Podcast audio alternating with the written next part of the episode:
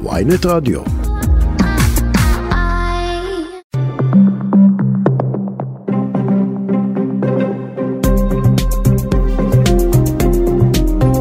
עכשיו בוויינט רדיו, שרון קידון ובר שמעור. בוקר טוב, שבע וארבע דקות, אנחנו ביום רביעי, שלום לבר שמעור. שלום שרון קידון. מה שלומך? בסדר גמור, מה אתה שלומך? מסיים איזה צינונון. אה, כן, כן, יש אה, וירוס שנראה לי כל המדינה באמת אה, נפגעה ממנו, וגם אני, חלק מהקורבנות. אבל מה שיפה אצלך שזה נהיה אייטם. אז אנחנו נדבר על שלל הווירוסים בהמשך. אנחנו, אמרת, אם אני כבר חולה, אז אני אברר אם זה רק אני. זה, אני, אני כבר אומר לך, זה בפירוש לא רק אני, אבל באמת יש עומס כל כך גדול במחלקות הפנימיות, שאני באמת מנסה לברר עד כמה זה משפיע על בתי החולים, וזה משפיע לפי מה שאני מבין. כן, יש גם איזה סטרפטוקוקוס חדש שצריך לשים אה, אליו לב, אז אנחנו? בהמשך, כן. תיזהר. אוקיי. טוב, אנחנו אה, הבוקר הזה, העורכת שלנו ריקי כרמי, המפיקות יובל כהן ומאיה פרדו, טכנאי השידור שלנו עמרי זינגר, ואנחנו כמובן נפתח במה שק... מה שקרה הלילה בבאר שבע, מטופל בבית החולים סורוקה, נספה הלילה בשרפה שפרצה במזרן במחלקה הפנימית, שבה מאושפזים אה, עשרות חולים. אה, רשויות, צוותי הכיבוי השיגו שליטה על האש, כיבו את השרפה, אבל כל האירוע הזה מתרחש ממש וואו. לפנות בוקר, אה, ועל הקו כתבתנו בדרום, אילנה קוריאל, בוקר טוב לך.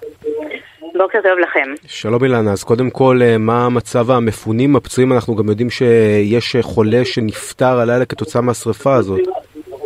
אה, כן, נכון, אז מטופל אחד נפטר ועוד שניים פצועים במצב בינוני. בינתיים שירותי הכבאות חוקרים את האירוע.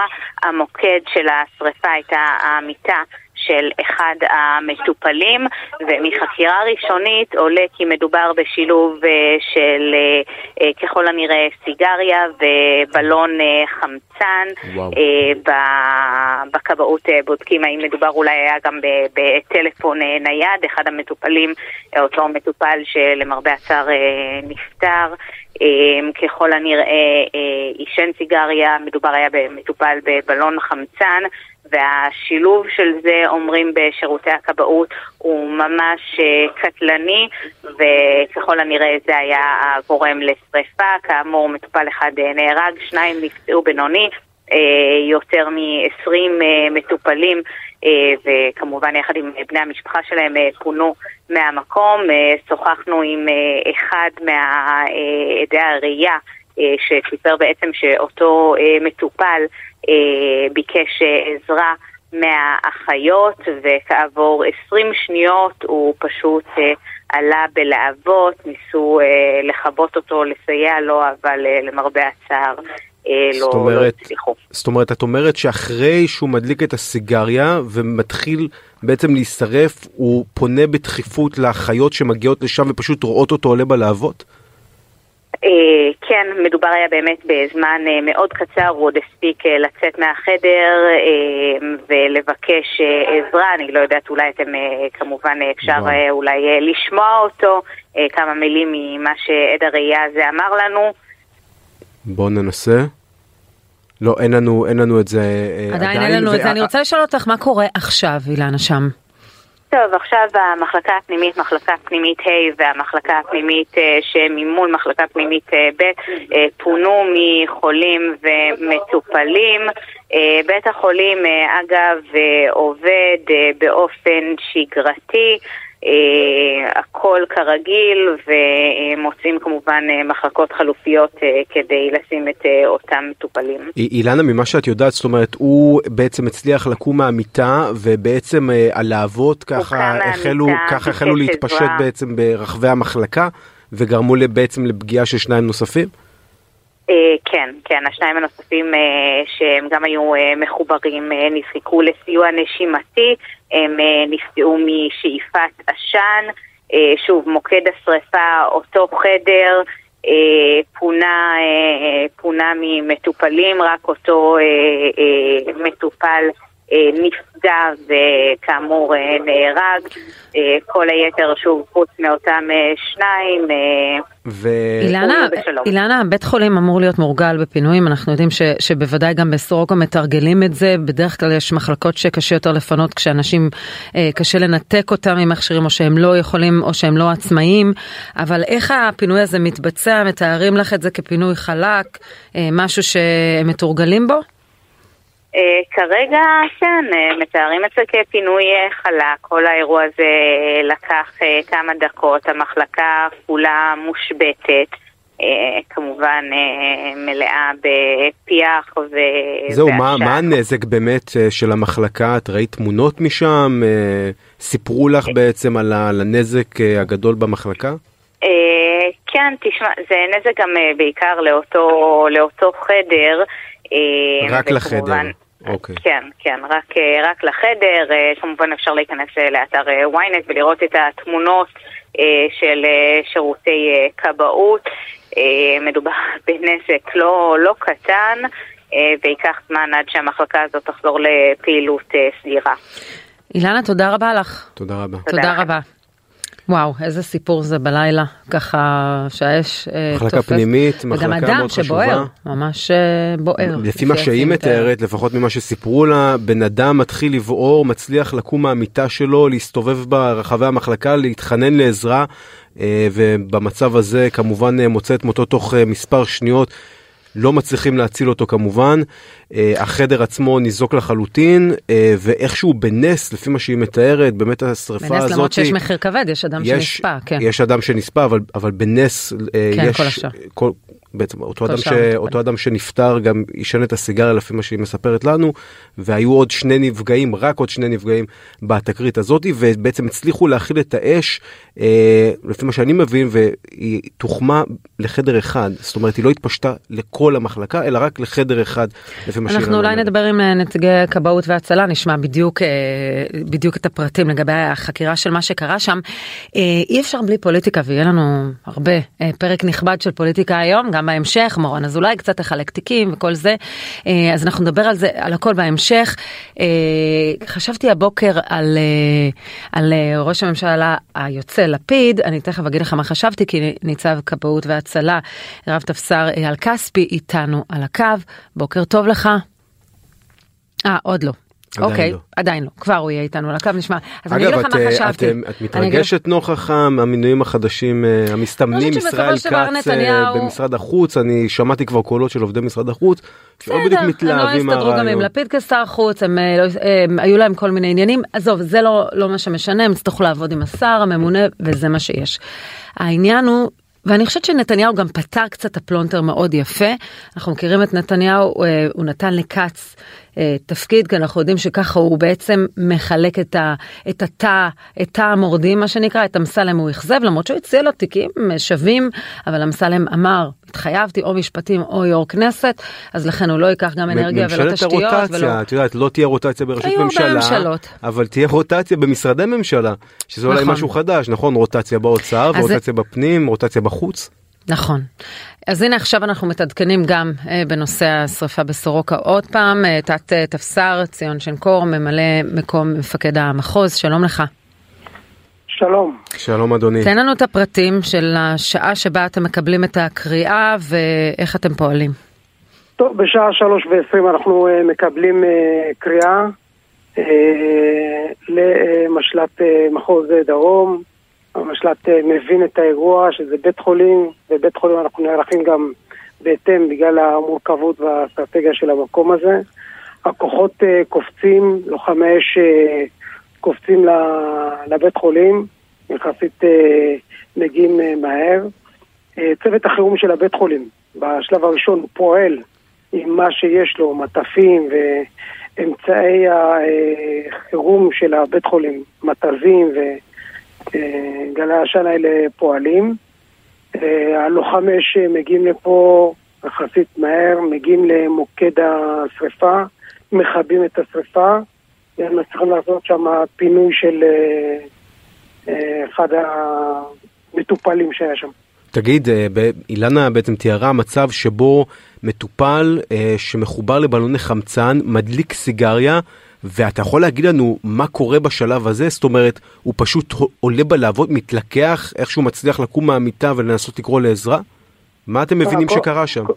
קודם כל יש פה אה, צוות אה, חקירה שמבצע פה אה, חקירה ולכן לא רוצה להגיע עכשיו למסקנות של החקירה אבל באופן כללי מערכות חמצן אם כל דבר שנשרף רק אה, מעלה את אה, כמות האש ושרפה נהפכת להיות הרבה יותר מהירה והרבה יותר אה, גדולה.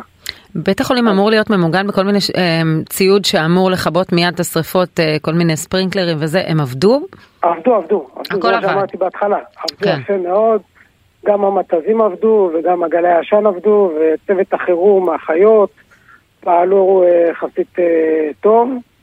השילוב הזה, אנחנו במהלך השנה עשינו פה שלושה תרגילים עם הבית חולים.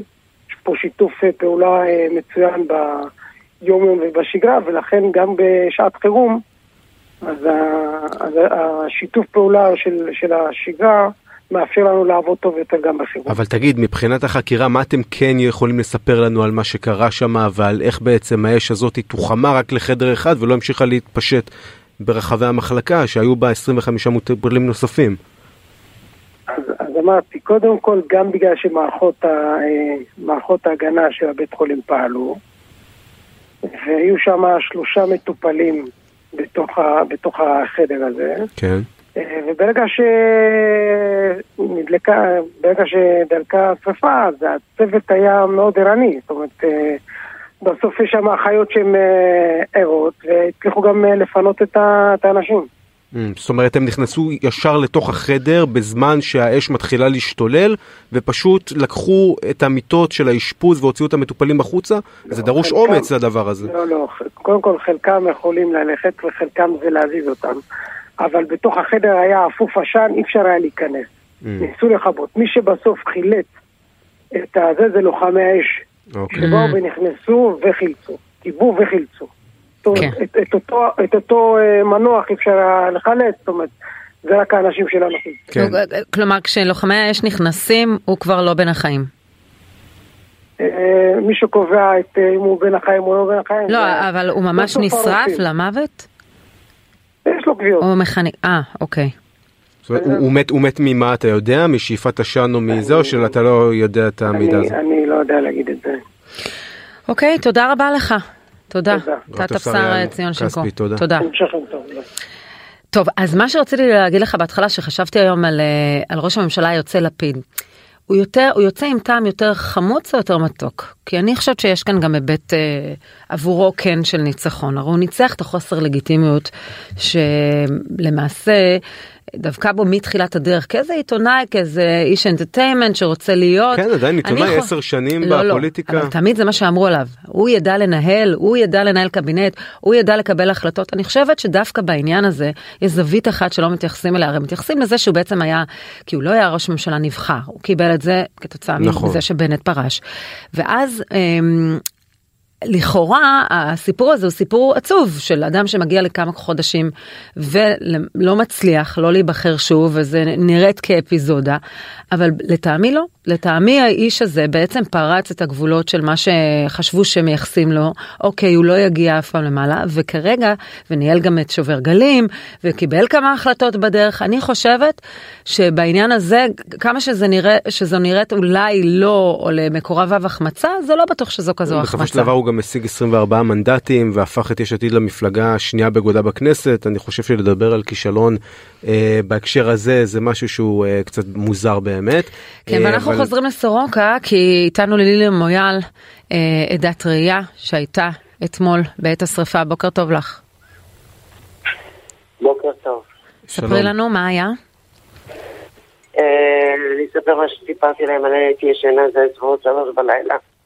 ואנחנו, שמעתי רעש של אה, פעמון בתוך החדר. רגע, את מאושפזת, באות, את מאושפזת בחדר ליד או ב- באותה מחלקה? אני בחדר פנימית ב' וזה קרה בפנימית ה'. כן.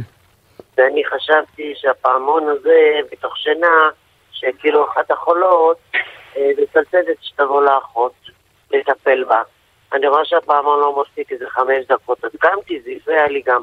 קמתי לקרוא לאחות כדי שתבוא לטפל בחולה. פתאום אני רואה שיש איזשהו המולה ליד הדלת, לא הבנתי מה קורה. וניגשתי ליד הדלת, אה, את יודעת, אה, מתמימות, פתחתי את הדלת, ופתאום כולם לא לפתח, לא לפתח, עשן, נכנס לי עשן לבטן, הייתה פה טראומה, היה פה בלאגן אחד שלם, אה, חולים, חלק הלכו לאיבוד, הם לא ידעו איפה הם. לילי, אז ממש, את, את ממש מתארת מצב שבו אה, עשן אה, עופף את כל המחלקה? אה, עשן היה בפרוזדור וכנראה במחלקה של פנימית A. אצלנו במחלקה פנימית ב' לא היה עשן. לא Mm. הגיע. כבר הכבאים השתלטו על זה. כן, ומה את רואה? היו פה כמה החייאות, ולא יודעת איך נשרף, אה, בלאגן. זאת אומרת, את, אה, את אה, אה, ת- תיארה פה קודם, אה, אילנה, מצב שבו אותו מטופל שהדליק סיגריה ובעצם נפטר נכון. כתוצאה מכך, איכשהו ניסה לקום מהמיטה ולנסות לקרוא לעזרה. את, את ראית, היית עדה לא, להתרחשות לא הזאת? שמעת על זה? אני הבנתי מי שהיה מאושפז לידו, הוא התחיל לכסות אותו, הוא היה שרוף, הוא גם היה אצלנו במחלקה, עם איזה סדין שהוא היה עליו, הוא התחיל לכבות אותו בסדין. אני ראיתי אותו עכשיו, כשיצאתי ראיתי ש... וואו, זאת אומרת, הוא, הוא, הוא, רואה אותו, הוא רואה אותו עולה בלהבות והוא ממש מנסה להציל את חייו. הוא רואה אותו עולה בלהבות, ומנסה לכסות אותו ולכבות אותו מהשרפות. וכל הסדין שלו ממש פיח בזה, וחצי שרוף כזה, אבל פינו אותם, הביאו אותם למחלקה. קודם כל הורידו אותם למדרגות, כי יש מדרגות צמוד. מי, מי, מי, מי, זה, מי זה האיש הזה? את יכולה, את מכירה? כבר הספקת לא להכיר אותו? אני לא מכירה, אני לא מכירה, הוא A, אני לא מכירה. כן, וכשאת אה, את יוצאת עצמאית, יש אה, חולים שצר- שלא מצליחים לצאת וקוראים לעזרה, שיפנו אותם? הם, אה, אני קמתי כנראה קצת יותר מאוחר, והם שמו אותם במדרגות. מהמם. אבל אחר כך התחילו לפנות את כולם, אחרי שכיבו את השרפה והכל, הביאו אותם למחלקה שלנו. ותגידי, הס- הספרינקלרים באמת ישר עבדו תוך מספר שניות מהרגע שהשרפה החלה? איך, איך? הספרינקלר, הספרינקלר של מטפים, הבית חולים, המטפים של הבית חולים אה, ממש החלו לעבוד תוך שניות? אני לא יודעת תוך כמה זמן אמרו שהיה איחור קצת, אני לא יודעת תוך שניות. היה פה מלא אמבולנסים, מלא משטרות, מלא מכבי אש. אני עמדתי במרפסת והסתכלתי, אבל הם השתלטו על זה מהר, אמרו שהשתלטו על זה מהר מאוד. כן, ואת חזרת? את. חזרת למחלקה או שאתם עדיין אה, מפונים למחלקה אחרת? לא, לא, לא, אנחנו במחלקה, הכל בסדר, טיפלו בנו כמו שצריך, אנחנו במחלקות שלנו, בחדרים, האחיות והרופאים אה, חיפשו חולה חולה, אם הוא נמצא, הוא לא הלך לאיבוד, או משהו כזה, הכל יופי. בסדר. אז תרגישי טוב, החלמה כן, מהירה. תודה. לילי תודה, מויאל, משה. תודה רבה שהייתה שם בלילה. וואו, שמעת מה היא סיפרה? שהיה בן אדם לידו במיטה ושניסה ממש להציל את. חייו ולכסות אותו עם השמיכה ולכבות את הלהבות. אה, אומץ אה, מטורף, ננסה לברר מי זה ולהגיע אליו, כי באמת, אה, ולשאול מה מצבו כמובן. כן, אמ, מכתב נוסף, נכון? יש טייסים, יש שופטים, אה, 78 שופטים בדימוס במחאה נגד הכוונה לחוקק את פסקת ההתגברות, לשנות את שיטת מינוי השופטים וחוק היועמ"שים כפי שהוא נקרא, וזו הזדמנות לדבר עם פרופסור עודד מודריק, סגן מנהל בדימוס של בית המשפט המחוזי, כיום פרופסור באוניברסיטת אריאל ויועץ למשרד עורכי הדין AYR, בוקר טוב לך. בוקר אור. בוקר טוב אדוני. ממה אתה הכי חושש? אה, יש כל מיני דברים שאני חושש מהם, אבל אני, החששות שלי הם אה, יחסית מוגבלים. הם, אני חושש כמובן מכל מיני שינויים במער, בענייני מערכת המשפט שאני חושב שהם מיותרים וגם מזיקים. זה לא שאני לא חושב ש... ש... זה לא שאני אינני חושב שיש צורך לעשות שינויים מסוימים. אז, אז, אני- אז פרופסור מודריק, אני, תומך אני, ב- אני רוצה להתפרץ רגע לדלת, של- לדלת פתוחה בדיוק בהקשר הזה, סליחה שאני קוטע אותך, אבל באמת, אתה יודע, דיברו במשך שנים למשל על כך שאולי כן צריך איזושהי פסקת התגברות ברוב אולי לא של 61, אלא ברוב יותר גדול, אה, ודיברו על כך שאולי בעצם צריך להפריד את התביעה מן הייעוץ המשפטי. אה, מדוע השינויים הללו שהממשלה המסתמנת רוצה לבצע, מדוע הם בעצם מפריעים או אה, גורמים לסוג של חשש בקרב אנשי המערכת המשפטית? אה, אוקיי, בסדר גמור.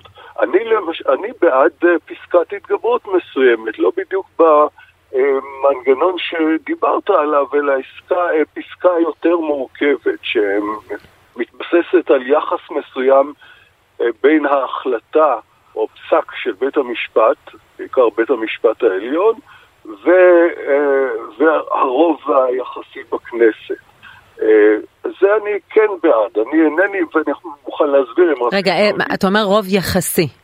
אני, אני מתכוון לכך שבנסיבות מסוימות, כשפסק דין ניתן בהרכב מורחב מאוד, נניח 11 או 13 שופטים okay. אוקיי. של בית המשפט העליון, ויש מיעוט משמעותי, נניח ארבעה או חמישה שופטים שהם בעד החוק שמבקשים לפסול אותו. Okay. אוקיי. בנסיבות כאלה, לפי דעתי, יש מקום לפסקת התגברות שמבוססת על רוב מוחלט בכנסת. אה, מ-61 ומעלה אפשר אה, להתווכח על, אה, על המספר, לא מספר שעולה על מספר חברי הקואליציה, מפני שאני חושב שכולם בקואליציה, באופוזיציה, כולם באים מפוזיציה ואין שום סיכוי. כן, אבל אז אתה, הרוב שאתה מדבר עליו הוא רוב של בין 61, נניח בממשלה הזו 64. אתה מדבר לא. על רוב, רוב שהוא עם צביון פוליטי, כלומר הוא לא חוצה מחנות, ואז המשמעות היא שלמעשה כל חוק הקואליציה יכולה לפסול. והוא לא. נתון כמובן לגחמות הפוליטיות.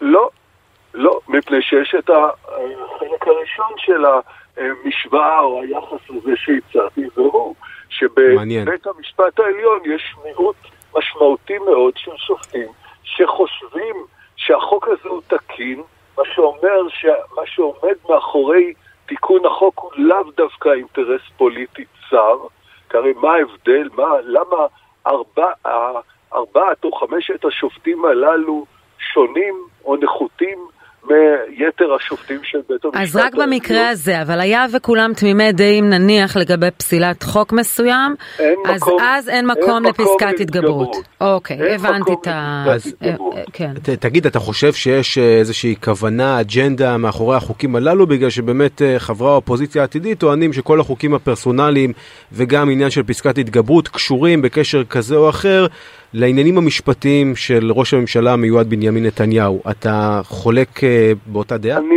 אני מקווה מאוד שלא. אני אה, לא רואה, למען האמת, איך שינויי החקיקה האלה משפיעים על המשפט.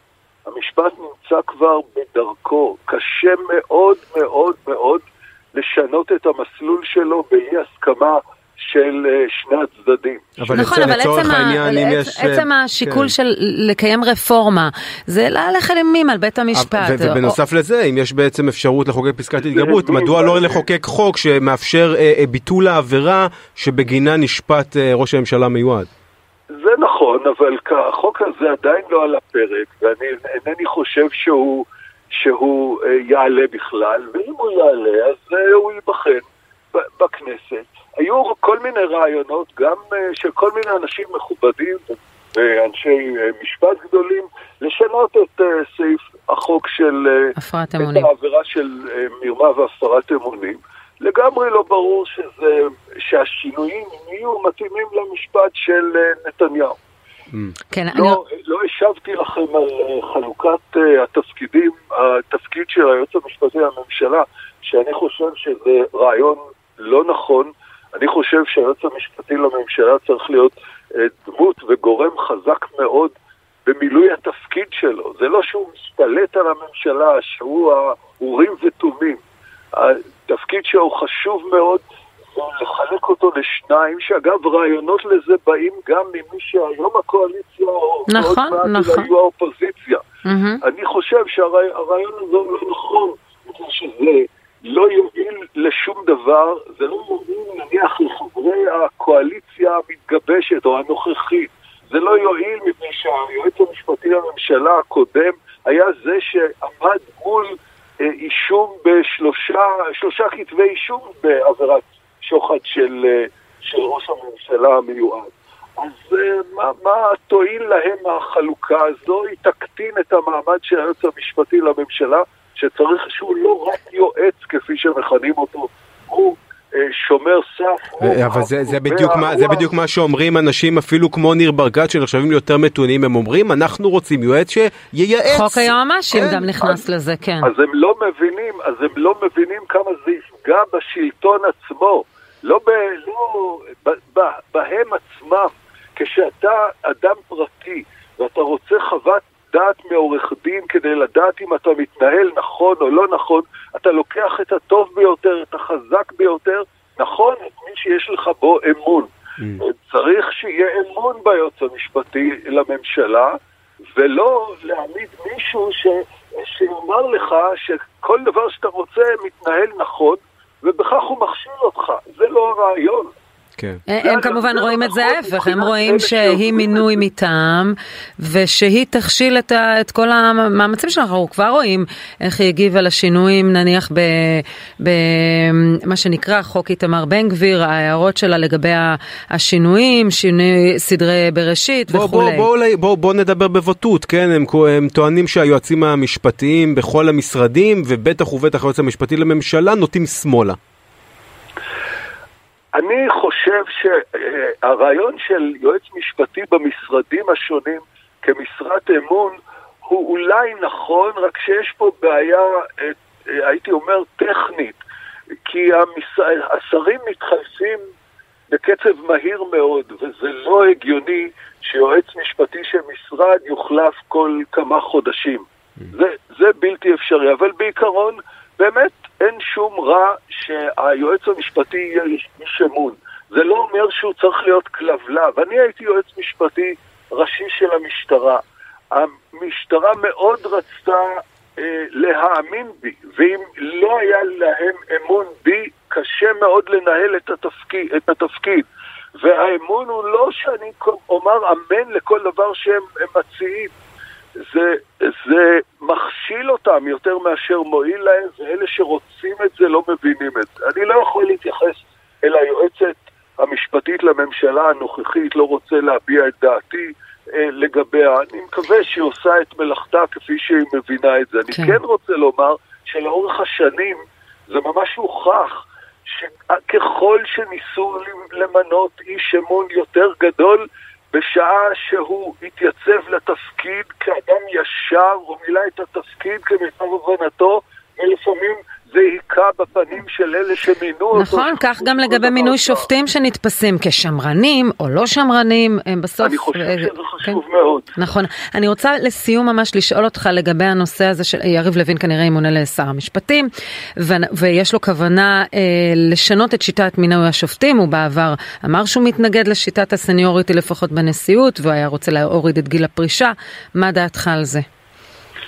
הורדה של גיל הפרישה היא בעיניי דבר הזוי. אני לא שמעתי שהוא באמת מתכוון לעשות את זה, ולדעתי זה לא, לא יעבור, אין סיבה. היום מנסים להגדיל או את גיל הפרישה בגלל תוחלת החיים. כן, שופט, אבל אין לזה קשר לתוחלת החיים, יש לזה קשר לרצון לרענן את בית המשפט. העליון בעיקר. אז זה לא, זה לא נכון, צריך להבין את הדרך איך שפועל בית המשפט העליון. אנשים מגיעים לבית, השופטים מגיעים לבית המשפט העליון בסביבות גיל 60 בערך, וזה לוקח כמה שנים עד שאתה אה, נכנס לתפקיד כמו שצריך, ועד שהתפוקה שיוצאת ממך היא תפוקה ראויה לתפקיד של אה, שופט של בית המשפט העליון. ואין מקום לצמצום הזה. יש, יש אולי, יש אולי עוד רעיון. הוא מגוחך בעיניי, פשוט מגוחך, וזה אה, זה דבר שעובד לו, אין, אין משמעות, אין לו משמעות כל כך גדולה בחיי היום-יום. מה זה משנה מי הוא זה ש... אה, נמצא, מי שנמצא בראש בית המשפט העליון צריך להיות דמות מופת, צריך להיות דמות מובילה כלפי חוץ, אבל אין לו השפעה על פסק דין של שופט אה, בודד בבית המשפט העליון. כן, אבל, אבל נכון, פרופסור מודריק, בגלל, בגלל זה... הוא קובע את ההרכב. בגלל זה אנחנו, אנחנו שמענו אבל על עוד איזשהו רעיון אה, לכונן ערכאה שיפוטית חדשה. שדרך הכנסת יבחרו שופטים בצורה של סוג של הצבעה חשאית, אחרי שהם גם עוברים אה, סוג של אה, דיון בפרלמנט על ידי ועדה מיוחדת, פחות או יותר כמו שאנחנו רואים שימועים בסנאט האמריקני, נזכיר רק שבארצות הברית יש שני בתי מחוקקים ולא אחד. שוב, חדשות לבקרים, אנשים מעלים רעיונות.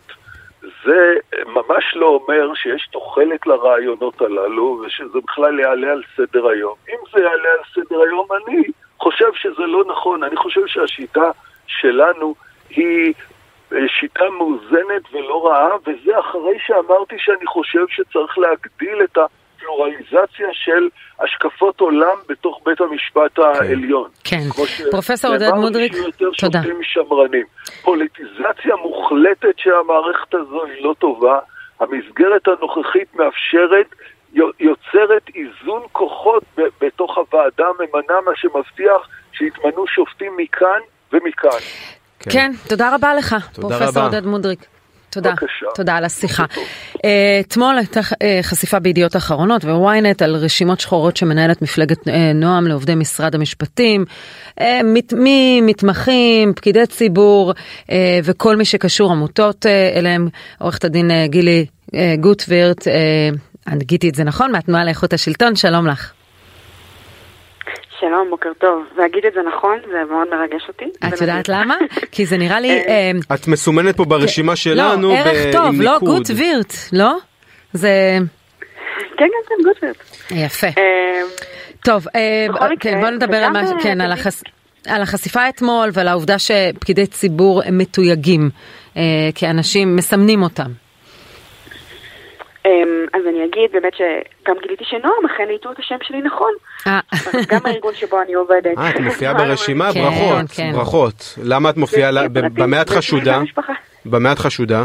אה, במה אני חשודה? אה, אני התמחיתי במשרד המשפטים, ותוך כדי ההתמחות שלי גם למדתי תואר שני למצטיינים שעוסק בזכויות אדם, ובגלל זה אני נמצאת ברשימה. זכויות אדם, אהה. אה, אבל רגע, באיזה פקולטה בתל אביב? במכלל על המינהל. יש תוכנית. אה, במכלל המינהל, שזה דווקא מקום אה, שלא, אני לא שמעתי עליו ש, שהפקולטה שם נתפסת כשמאלנית, נגיד, כמו תל אביב, או כמו פקולטות אחרות, נכון? זה נחשב למקום ניטרלי, לא?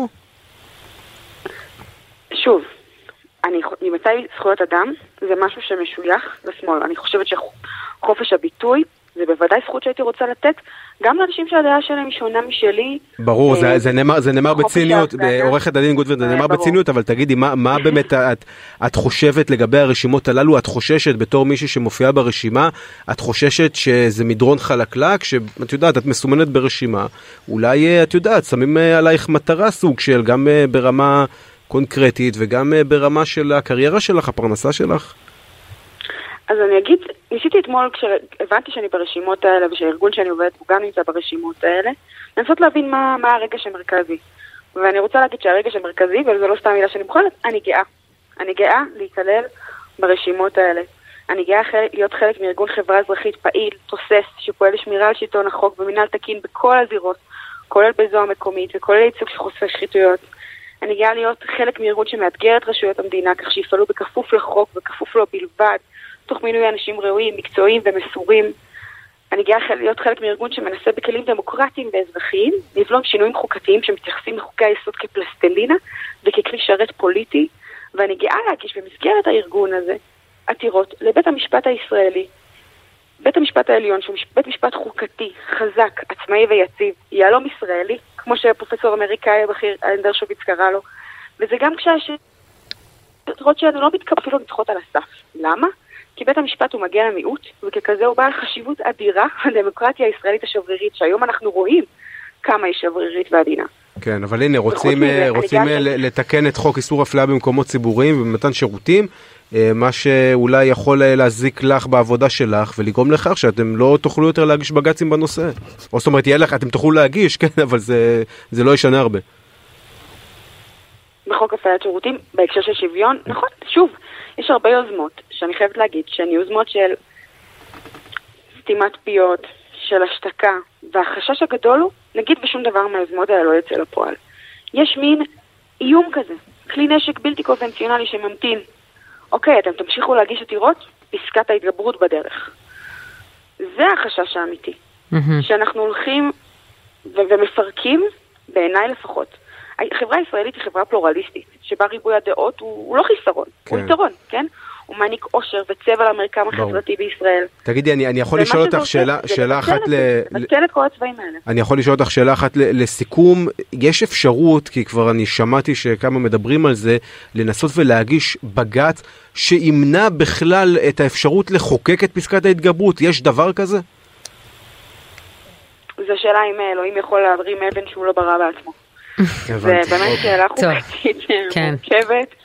אה, וכשנגיע לגשר, לדיון הבא. עורכת מקווה הדין, לא אה. כן, עורכת. הדין גילי גוטוורט, אה, שברשימה של המסומנים ומהתנועה לאיכות השלטון, תודה רבה לך. תודה לכם. תודה רבה.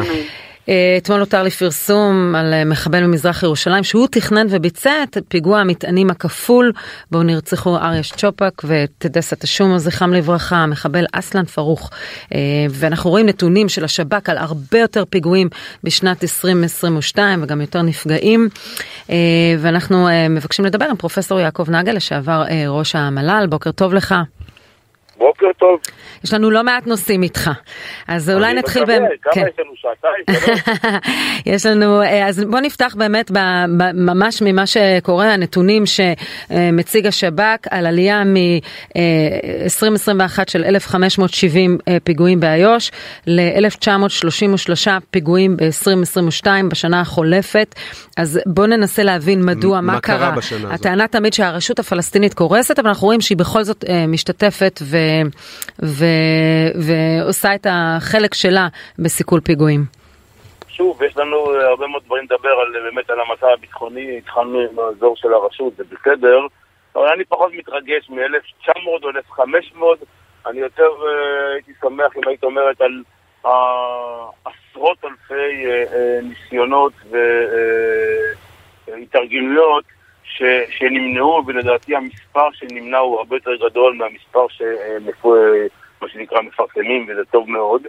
אה, אבל יש גם אה, דבר אחד חשוב מאוד לומר, והעובדה שישראל נמצאת בשטחים ונמצאת ב, אה, ביהודה ושומרון, מאפשרת לצה"ל, לשב"כ אה, ולכל מי שצריך אה, לאתר, למנוע, אבל לעולם זה לא יהיה הרמטי. ומדי פעם יש התארגנויות, או מפגע בודד, או התארגנות אחרת, שחומקת. מה זה חומקת? אה, היא אחוז- קטן מאוד שמצליח אה, להוציא לפועל את מה שהוא עושה. אני לא יודע מה זה מושג אה, רשות קורסת או לא קורסת. אין ספק שמי שחשב שאולי אפשר יהיה להגיע להסדר כלשהו, אבו מאזן הוא מסוג האנשים שלא מחמיץ אף הזדמנות להחמיץ הזדמנות. הוא בחר... אבל, אבל, אה, לא אבל נכונה. פרופסור נגל, בפועל לא אבל נכונה, אנחנו רואים שיש הסדרים, אבל. אנחנו, אנחנו רואים שכן יש הסדרים, אנחנו שמענו שבחודש האחרון באמת הרשות הפלסטינית, מנגנוני הביטחון שלה, פועלים בשיתוף פעולה הדוק מסכים. מאוד יחד עם צה"ל. אני מסכים, לכן- לא, לא, זה בדיוק המשפט הבא שאמר, רציתי לומר. אה, אבו מאזן עצמו בחר את הדרך הלא נכונה לבנאם את הסכסוך, ללכת ל-ICC, להאג, לכל זה. מצד שני, הקשר בין מנגנוני הביטחון עובד טוב מאוד, וזה רק בזכות העובדה שישראל נמצאת ויכולה להיכנס לאיפה שהיא צריכה, מתי שהיא צריכה, בשונה לדוגמה מעזה, שלשם אנחנו לא יכולים להיכנס. קח לדוגמה את המקרה של אותה חטיפה של אה, אה, ילד דרוזי שנדרס. כן. אה, כן, הרי ברור לכם פירוס, שאם זה היה קורה לברכה, בעזה, זה היה נגמר אחרת. וכשזה קרה בשטחי יהודה ושומרון, זה נגמר בצורה, שוב, אני הייתי רוצה שזה לא יקרה בכלל, אבל זה נגמר מהר ובצורה נכונה. כלומר, הניסיונות להגיד שהרשות הפלסטינית בעצם אה, איבדה את השליטה על ג'נין הם לא נכונים. אה, אני לא מקבל את האיבדה על. איבדה את האחיזה. יש- כן. המושג איבדה הוא אה, חריף מדי. אה, יש שם אה, בפירוש אה, התארגנויות כלשהן, במיוחד עוד פעם באזור אה, מחנה הפליטים וכולי, כן, שהם תמיד היו. התארגנו גם בג'נין, גם בשכם, התארגנויות אה, מקומיות שהן מאוד חזקות, אבל עדיין יש שליטה של הרשות מסביב, יש יכולת למערכת הביטחון. תגיד, לשב"כ, ה- לצה"ל. פרופסור נגל, אני, אני רוצה לשאול אותך, כי אולי הנושא הכי בוער כרגע שנמצא על סדר היום הביטחוני הוא הנושא האיראני כמובן, יפה. אבל אנחנו נמצאים גם במצב שבו ביידן אומר ההסכם מת, יש כאלה אחרים שטוענים שאיראן בעצם נמצאת עשרה אחוז מהמרחק להגיע לממש פצצה גרעינית. אתה סבור באמת שאנחנו נמצאים, אה, זאת אומרת, אה, על סף התהום ממש, זאת אומרת, זוהי, זוהי הישורת האחרונה כבר? ממש, ממש לא, אבל המצב הוא לא אה, אידיאלי. וטוב ששאלת, חשוב להבהיר כמה, כמה דברים, כי אנשים מתבלבלים, אה, ואם תיתנו לי כמה דקות, אני חושב שתבינו את המצב. אני חושב שגם חייבים לחבר את זה לכל מה שקורה אה, בסוריה, ומה שקורה כמובן באוקראינה, וההתקרבות בין אה, האיראנים אה, לרוסים. קדימה, נלך על זה. אבל אני, אני אתחיל עם תוכנית הגרעין. באופן עקרוני, אנשים צריכים להבין, ובלי שנהפוך אתכם למהנדסים אה, ולפיזיקה גרעינית, כן. כדי אה, ליצור פצצה גרעינית צריכים שלושה מרכיבים. צריכים את החומר הבקיע, פלוטוניום או אורניום, צריכים את המערכת הנשק עצמה להפוך אותו לפצצה, וצריך יכולת, מה שנקרא אמצעי נסיעה, לקחת את הפצצה הזאת לאיפה שצריך. עכשיו, מה שהאיראנים מאוד התקדמו, אני אומר את זה כבר למעלה משנתיים, הערכתי שאנחנו מכל מיני סיבות, עוד פעם, אפשר לטפל בזה בעתיד, אבל אני פחות, זה חשוב, אבל אה, המושג ההשערה, 20, 60, 90, הוא חשוב, אני לא בטוח שאנחנו כבר לא אחרי. ואותם שמדברים על 10-10 אחוז מי, הם מדברים על החומר עצמו. כלומר, אנחנו לדעתי במצב שהאיראנים הם אה, קרובים מאוד להשיג את מה שהם צריכים אה, לפצצה גרעינית, ונצטרך למנוע את זה מהם אה, בכל דרך שהיא. אבל עדיין יש את החלק הגדול שהוא פיתוח מערכת הנשק, ושם להערכת כל הגורמים הם נמצאים שנה וחצי או שנתיים מפצצה. זה לא אומר פה, אסור לזלזל, צריך לבוא ולטפל אני, אבל זה נשמע מדאיג מאוד מה שאתה אומר, בגלל שבמשך הרבה מאוד שנים לימדו אותנו אה, בעצם אה, להסתכל על כמות אה, ההעשרה ועל האחוזים. זה עוד פעם, זה, זה אחד משלושת הפרמטרים. הפרמטר השלישי של אמצעי נסיעה, יש להם אותו, שזה טילים, מל"טים כן, וזה. אנחנו רואים את זה באוקראינה, כן.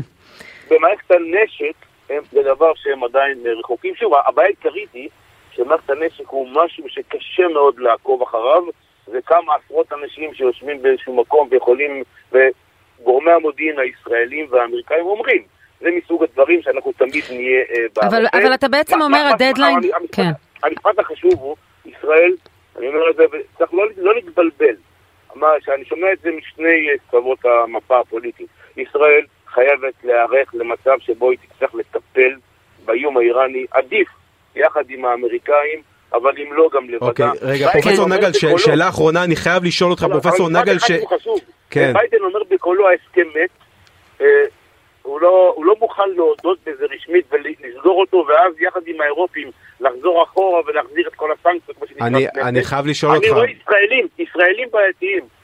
כותבים, אני ראיתי את אתמול כתבה של יואב... רגע, פרופסור נגל, אני, אני פשוט, זמננו קצר, יש לנו עוד דקה, אני חייב לשאול אותך שאלה אחרונה, היית ראש המל"ל, אני אה, רוצה לשאול אותך לגבי אה, צחי הנגבי, שאומרים שהוא ימונה לראש המל"ל הבא, מה אתה חושב על המינוי הזה, ממש במשפט? אה, משפט אחד לגבי מה שאמרתי קודם, לגבי הנושא האיראני, צריך לוודא שאנחנו לא ניתן להם את הסולם, לעלות עליו. זה ברור. עכשיו צריך, עכשיו צריך הסכם יותר מאשר יותר, רע מאוד. משפט על צחי הנגבי. צחי הנגבי, איש רב פעלים, הרבה מאוד הישגים. אוקיי. אני חושב שזה מינוי מצוין. אני אמרתי לו שאני אשמח לעזור לו ככל מה שנצטרך, אבל אני אומר משפט אחד, הוא יצטרך לדעת, ואני בטוח שהוא יעשה את זה, בסדר. להבדיל בין העובדה שהוא היה פוליטיקאי לבין העובדה שראש המל"ל צריך להיות אדם שהוא מנותק מהפוליטיקה, הוא מקצוען, במל"ל יש אנשים מדהימים וטובים, למעלה ממאה איש הוא צריך לנהל אותם, הוא צריך לה, לה, להבדיל בין הקטע הפוליטי לבין הקטע הביטחוני, ואין לי ספק שצחי הנגבי יודע וידע לעשות אוקיי. מינוי מצוין. פרופסור נגל, תודה רבה על הדברים. תודה רבה ובוקר טוב. תודה. מכאן אנחנו עוברים uh, לפקד משה לויטן, קצין חקירות ימ"ר ירושלים, שהיה מעורב בחקירה, בפענוח הזה. הפענוח, ה... כדאי להגיד, מהיר ו- וגם uh, מאוד מדויק. בוקר טוב לך. בוקר טוב לך ולמאזינים. אני מבינה שמדובר בפעילות משולבת של שב"כ, צה"ל והמשטרה. תאר לנו איך אתם מתחקים ומגיעים למחבל, לאסלם פרוך? אז אני אומר ככה, כולנו התעוררנו לבוקר הנוראי של הפיגוע המשולב. אה, מפכ"ל המשטרה ומפקד מחוז ירושלים הטילו את החקירה על היחידה המרכזית במחוז ירושלים יחד עם שירות ביטחון כללי. מיד עם אה, קבלת התיק החלנו בפעולות אה, חקירה אינטנסיביות יחד עם שירות ביטחון כללי וצה"ל. לאחר שישה ימים הגענו למחבל זה לא מחבל אה, שאנחנו פוגשים ביום יום, מדובר בבחור בן 26, לא היה מוכר לרשויות הביטחון, מהנדס אה, מכונות במקצועו, הוא די היה מופתע שהגענו אליו אה, כל כך מהר. כן, מה, זאת אומרת, מה, מה זה אומר היה מופתע? הוא היה מופתע כי הוא פעל לאורך זמן רב בשלבי התכנון, בשלבי הפיגוע, בשלב שלאחר הפיגוע. הוא ירד אה, לפרטי פרטים עד כדי כך שהוא גם אה, תכנן את החקירה שלו במידה והוא ייעצר אה, איך להתנהג בחקירה. מה אנחנו יודעים מהרקע שלו? הוא לא רקע שמאפיין מישהו, הוא בן להורים, שניהם רופאים, עובדים. אמ, איך מגיע בחור כזה להיות מושפע? נכון, הרשתות החברתיות, אבל צריך להיות איזשהו מרכיב אישי שמביא אותו לזה. אז זה דפוס פעולה של מפגע בודד, אה, דבר שמנע מאיתנו את המידע המקדים על אה, כוונותיו.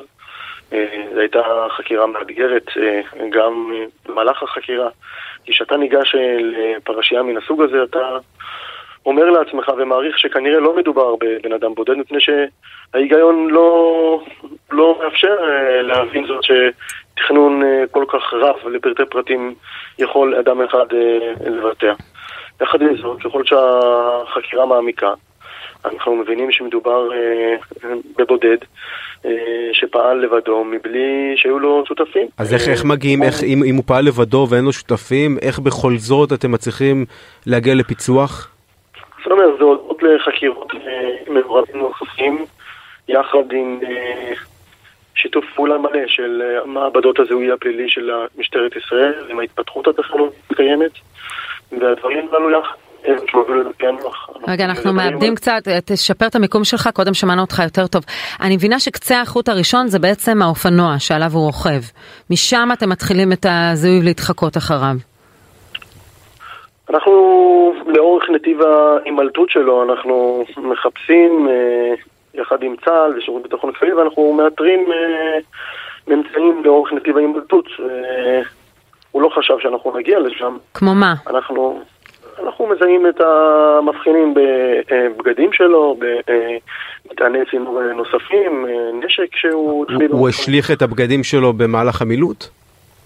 הוא לא השליך, אני לא הייתי אומר שהוא להטמין אותם אה, במקומות אה, מסתור, על מנת להעלים על אה, רשויות החוק. כמו שאמרתי, הודות לשיתוף פעולה מלא, הגענו לממצאים הללו, שבסופו של דבר אה, הובילו אותנו לפענוח.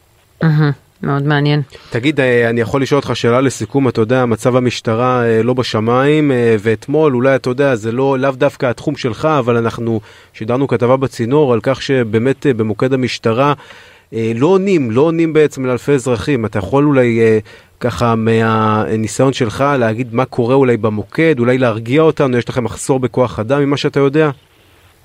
אני לא נכנס, זה לא התחום שלי, אני מתעסק בחקירה הזאת שעליה שוחחנו. אה, אני יכול לומר שמשטרת ישראל עושה את הכל, את המרב, על מנת אה, לשרת את הציבור. אה, אנחנו נמשיך, נמשיך לפעול יחד עם כוחות הביטחון, שב"כ וצה"ל למאבק נחוש ובלתי מתפשר בטרור אני ובמחבלים. מבינה שבמקרה הזה של המחבל הוא גם רצה לבצע פיגוע יותר משמעותי, או פשוט לא הצליח. נכון, תוך כדי החקירה אנחנו מבינים שכוונותיו היו לבצע פיגוע נוסף בצומת רמות כנגד כוחות הביטחון וכוחות ההצלה אה, שאמורים לטפל בפיצוץ הראשון בשל תקלה טכנית אה, סמוך למועד הנחת המטען. אה, הוא נאלץ להצמיד את שני המטענים יחד. כן. אני חייב לציין שבמסגרת הפרשייה הזאת נעצרו מעורבים נוספים. בתוך כדי החקירה אנחנו מסכלים פיגוע נוסף שתוכנן על ידי אחד מן המעורבים שנעצר, וכך סיכמנו פיגוע התאבדות שהוא מתכנן לבצע באזור התחנה המרכזית בירושלים. כן.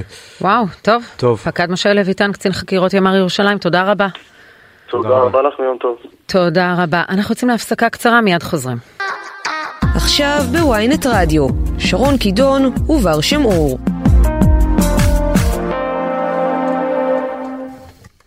חזרנו, ולפני שאנחנו מסיימים את השעה, אנחנו מאוד מודאגים מהגרון שלך ומכל הווירוסים שמשתוללים באוויר.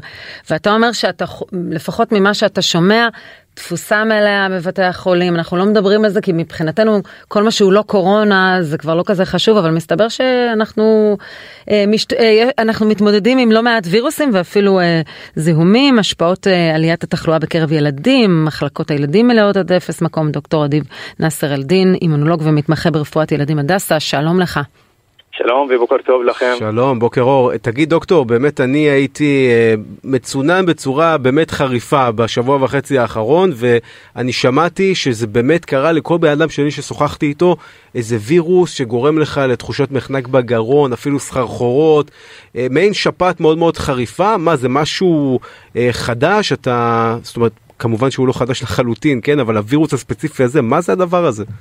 כן, והשפעת ידועה שהיא מחלה נגיבית מדבקת מאוד, ובגלל כאילו בשנתיים האחרונות רק דיברנו על קורונה ואז שכחנו קצת את השפעת, כן. למרות שהיא קיימת, אבל בגלל שאנשים השתמשו במסכות וכל כלי ההגנה, mm. לא ראינו את זה הרבה, אבל עכשיו השפעת חזרה וחזרה כאילו חזק חזרה מאוד. חזרה בגדול, כן. כן, ולפי הדוח האחרון של משרד הבריאות, שזה דוח שבוע 50 שיצא לפני כמה ימים, שבוע, יש עלייה בתחלואה, גם בקרב ילדים וגם בקרב מבוגרים.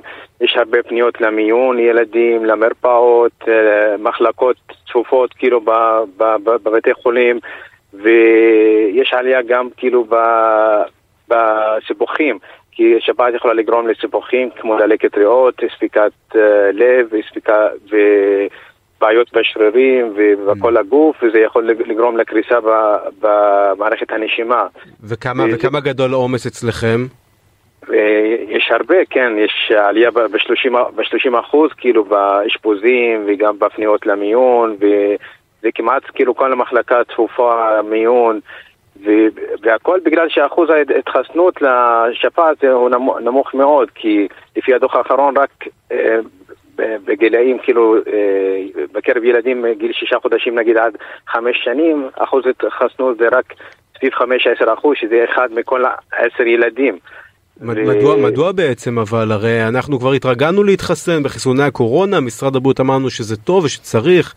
מה אתה אומר אבל... שבעצם מתנגדי החיסונים ככה הצליחו להגיע לפרצה ולגרום לכך שפחות יתחסנו?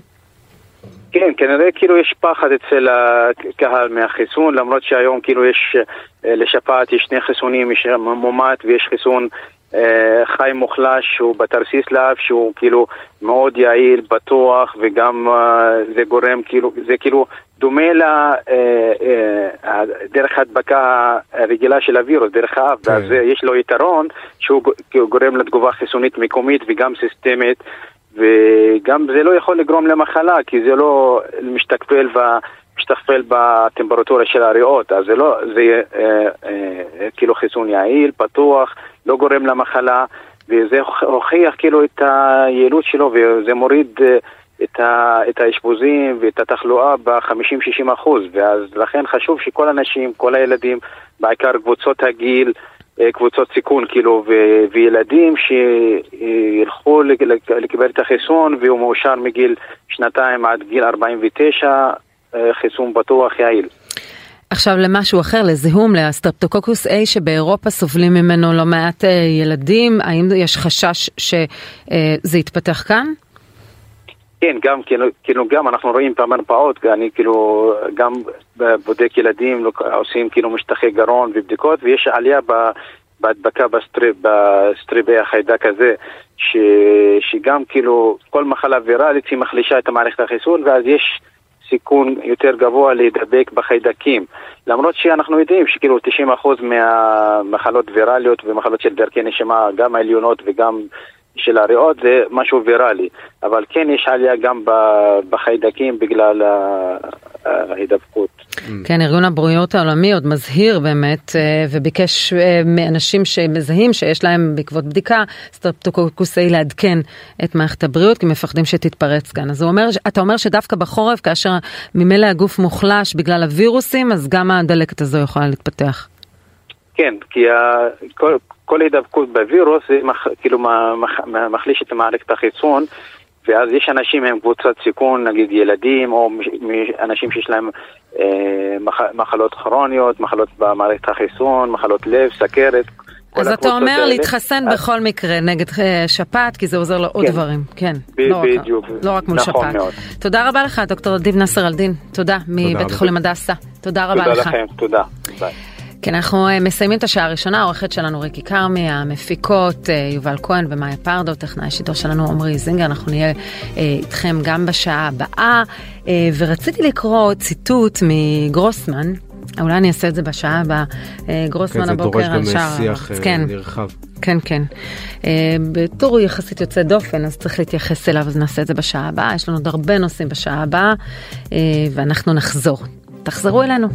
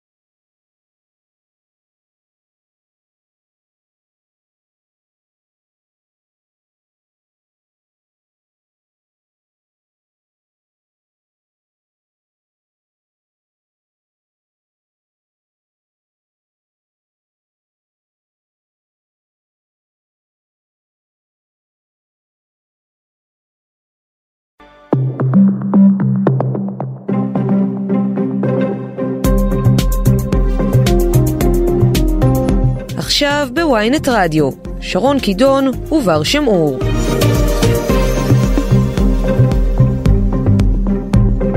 שמונה וארבע דקות, אנחנו בשעה השנייה, שלום לבר שם אור. שלום שרון. העורכת שלנו ריקי כרמי, המפיקות יובל כהן ומאיה פרדו, טכנאי השידור שלנו עמרי זינגר, ואי אפשר בלי פוליטיקה. היינו בשפה בסורוקה, אנחנו גם נחזור, אה, אבל אנחנו חייבים קצת פוליטיקה. מורן אזולאי, כתבתנו הפוליטית, בוקר טוב לך. היי, בוקר טוב. שלום מורן. טוב, אז אה, רוב האנשים מרוצים בליכוד? אמ, חלקית, צריך להגיד. אה, היום אה, נתניהו יתחיל בעצם רשמית את חלוקת התפקידים. מה שראינו עד עכשיו זה בערך יותר גם הערכות, גם הדלפות, דברים שהם אינם רשמיים. אתמול בערב הוא נפגש עם דודי אמסלם, שזה בעצם החזית היותר קשה בליכוד. אה, פגישה ראשונה רק כדי ככה להנמיך את הציפיות ולומר לו באופן מפורש אה, אתה לא תקבל לא את תיק המשפטים אה, ולא את תפקיד יושב ראש הכנסת כפי שרצית. הדבר הזה מטבע הדברים יוצר אווירה מאוד מאוד מתוחה וטעונה ביניהם, נאמרים שם גם ככה כל מיני דברים קשים, בעיקר מצידו של אמסלם שהוא ככה קצת מאוכזב מהעניין הזה, משום שהוא נבחר גבוה ולכאורה לא מבין למה האחרים מועמדים לתפקיד והוא לא.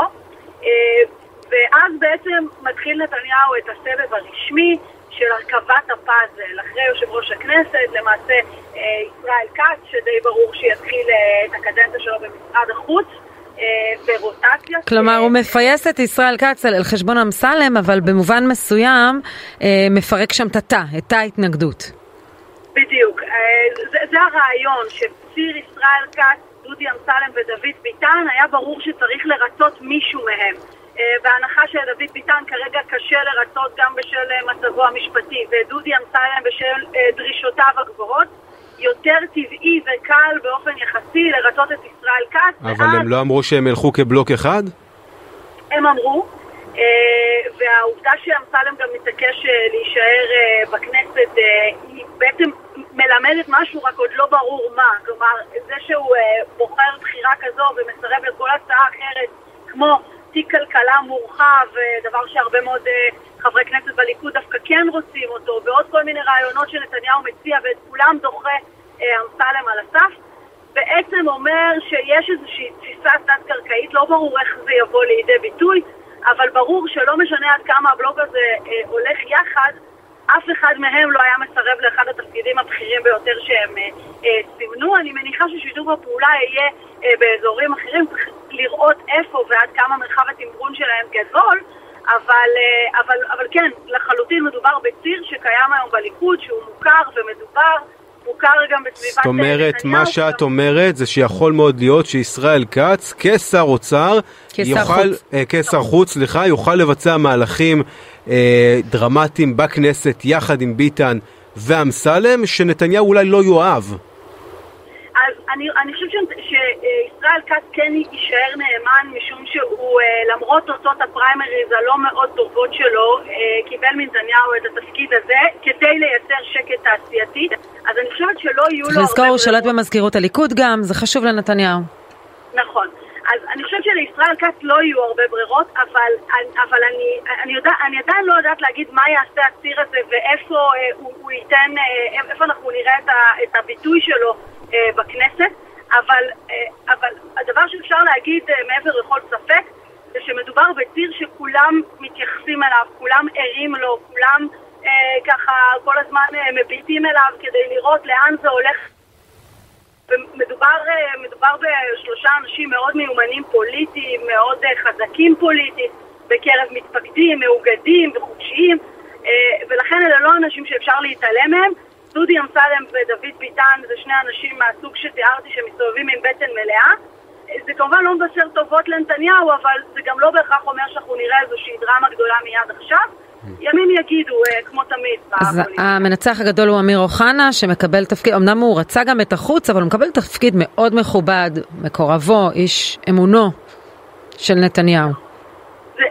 תפקיד מאוד מאוד רגיש, אה, זה, זו גם הסיבה שבלשכת נתניהו השקיעו כל כך הרבה מחשבה בתפקיד הזה. בסוף בסוף אה, ראש ממשלה, כדי להביא ממשלה מתפקדת, אה, בטח כשהיא בהרכב כל כך קשה כמו ההרכב הזה, שאנחנו כבר רואים את הדרישות ויהיו שיאמרו את הסחיטות של השותפים הקואליציוניים, אתה חייב יושב ראש כנסת חזק שידע לנווט את כל הדבר הזה, שמצד אחד ידע להזרים את ה- הצעות החוק ואת העבודה השוטפת לשותפים כדי לא לייצר בעיות, אבל מצד שני גם ייצר שקט לראש הממשלה אה, ויאפשר לו לעבוד. כנסת מתפקדת זה דבר מאוד מאוד חשוב לפעילות הממשלה. אני מזכירה שהממשלת נכון. בנט התנהלה למופת בממשלה, אבל בכנסת סבלה סבל קשה משום שפשוט לא הצליחה לתפקד בכנסת, אה, ושם היא בעצם נפלה, שם הייתה החולשה שלה. יושב ראש כנסת מתפקד שיודע אה, לפתור את הבעיות ולא לייצר אותם, אה, ולייצר לראש הממשלה סביבת עבודה טובה, זה דבר מאוד מאוד הכרחי, כן. והתפקיד הזה בעצם התגלגל אה, לכתפיו של אה, אמיר אוחנה. טוב. טוב, מורן, היינו ממשיכים עוד שעות לחלק תיקים וזה, אבל אנחנו משלחים אותך לעבודתך. אה, רק נגיד שביום חמישי, השבעת הממשלה, זה אומר מחר, אה, ynet רדיו ואולפן ynet ישדרו לייב מהכנסת, החל מהשעה שמונה בבוקר ועד כמובן תום השבעת הממשלה. בהצלחה. מורן. תודה, מורן. תודה רבה, תודה חברים, ביי ביי. תודה רבה, ונגיד שלום לחבר הכנסת אליהו רביבו, הליכוד, שלום. שלום וברכה, שלום. שלום חבר הכנסת אה, רביבו, תגיד, אה, אנחנו שומעים בעצם על אה, שהיה ציר לצורך העניין של דוד ביטן ודודי אמסלם וישראל כץ, ואנחנו רואים שהציר הזה מתמוסס. אתה חלק מצירים בליכוד, או שאתה אומר שאתה מרוצה כרגע מהמצב הנוכחי ושאין בעצם יריבויות בתוך המפלגה? אני ציר שקוראים לו הליכוד. אין אה, צירים בתוך הליכוד. באופן טבעי... אז למה, אז למה אמסלם אה, ככה השמיע קולות שהוא לא בדיוק מרוצה? יש כאלה שיגידו אפילו שהפוסט שהוא כתב ברשתות החברתיות, שהוא ימשיך לשרת את עם ישראל מהכנסת, זה ככה רמז בהפוך על הפוך למה שהולך אה, ויסתמן אולי כאיזה מוקש.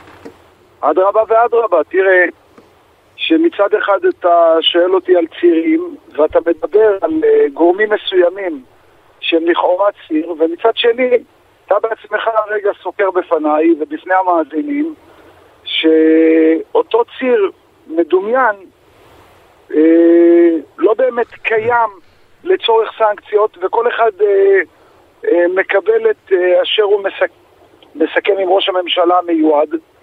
אתה חושב שאמסלם טעה? נכון שהם חברים טובים, נכון שהם חברים טובים, כמו שכולנו חברים טובים, ובאופן טבעי תנועה לאורך השנים אה, מגבשת בתוך תוכה חברויות אישיות יותר אה, אה, אישיות ויותר צמודות. אז אתה אומר זו חברות, זו לא התארגנות, אבל שנייה, אמסלם טעה כשהוא סירב כנראה, כפי שזה עולה מהשיחה, לקחת uh, תפקיד אחר כמו שר הכלכלה או שר האנרגיה והתשתיות ולהישאר בכנסת? למה הוא עשה את זה בעצם? לא, למה טעה?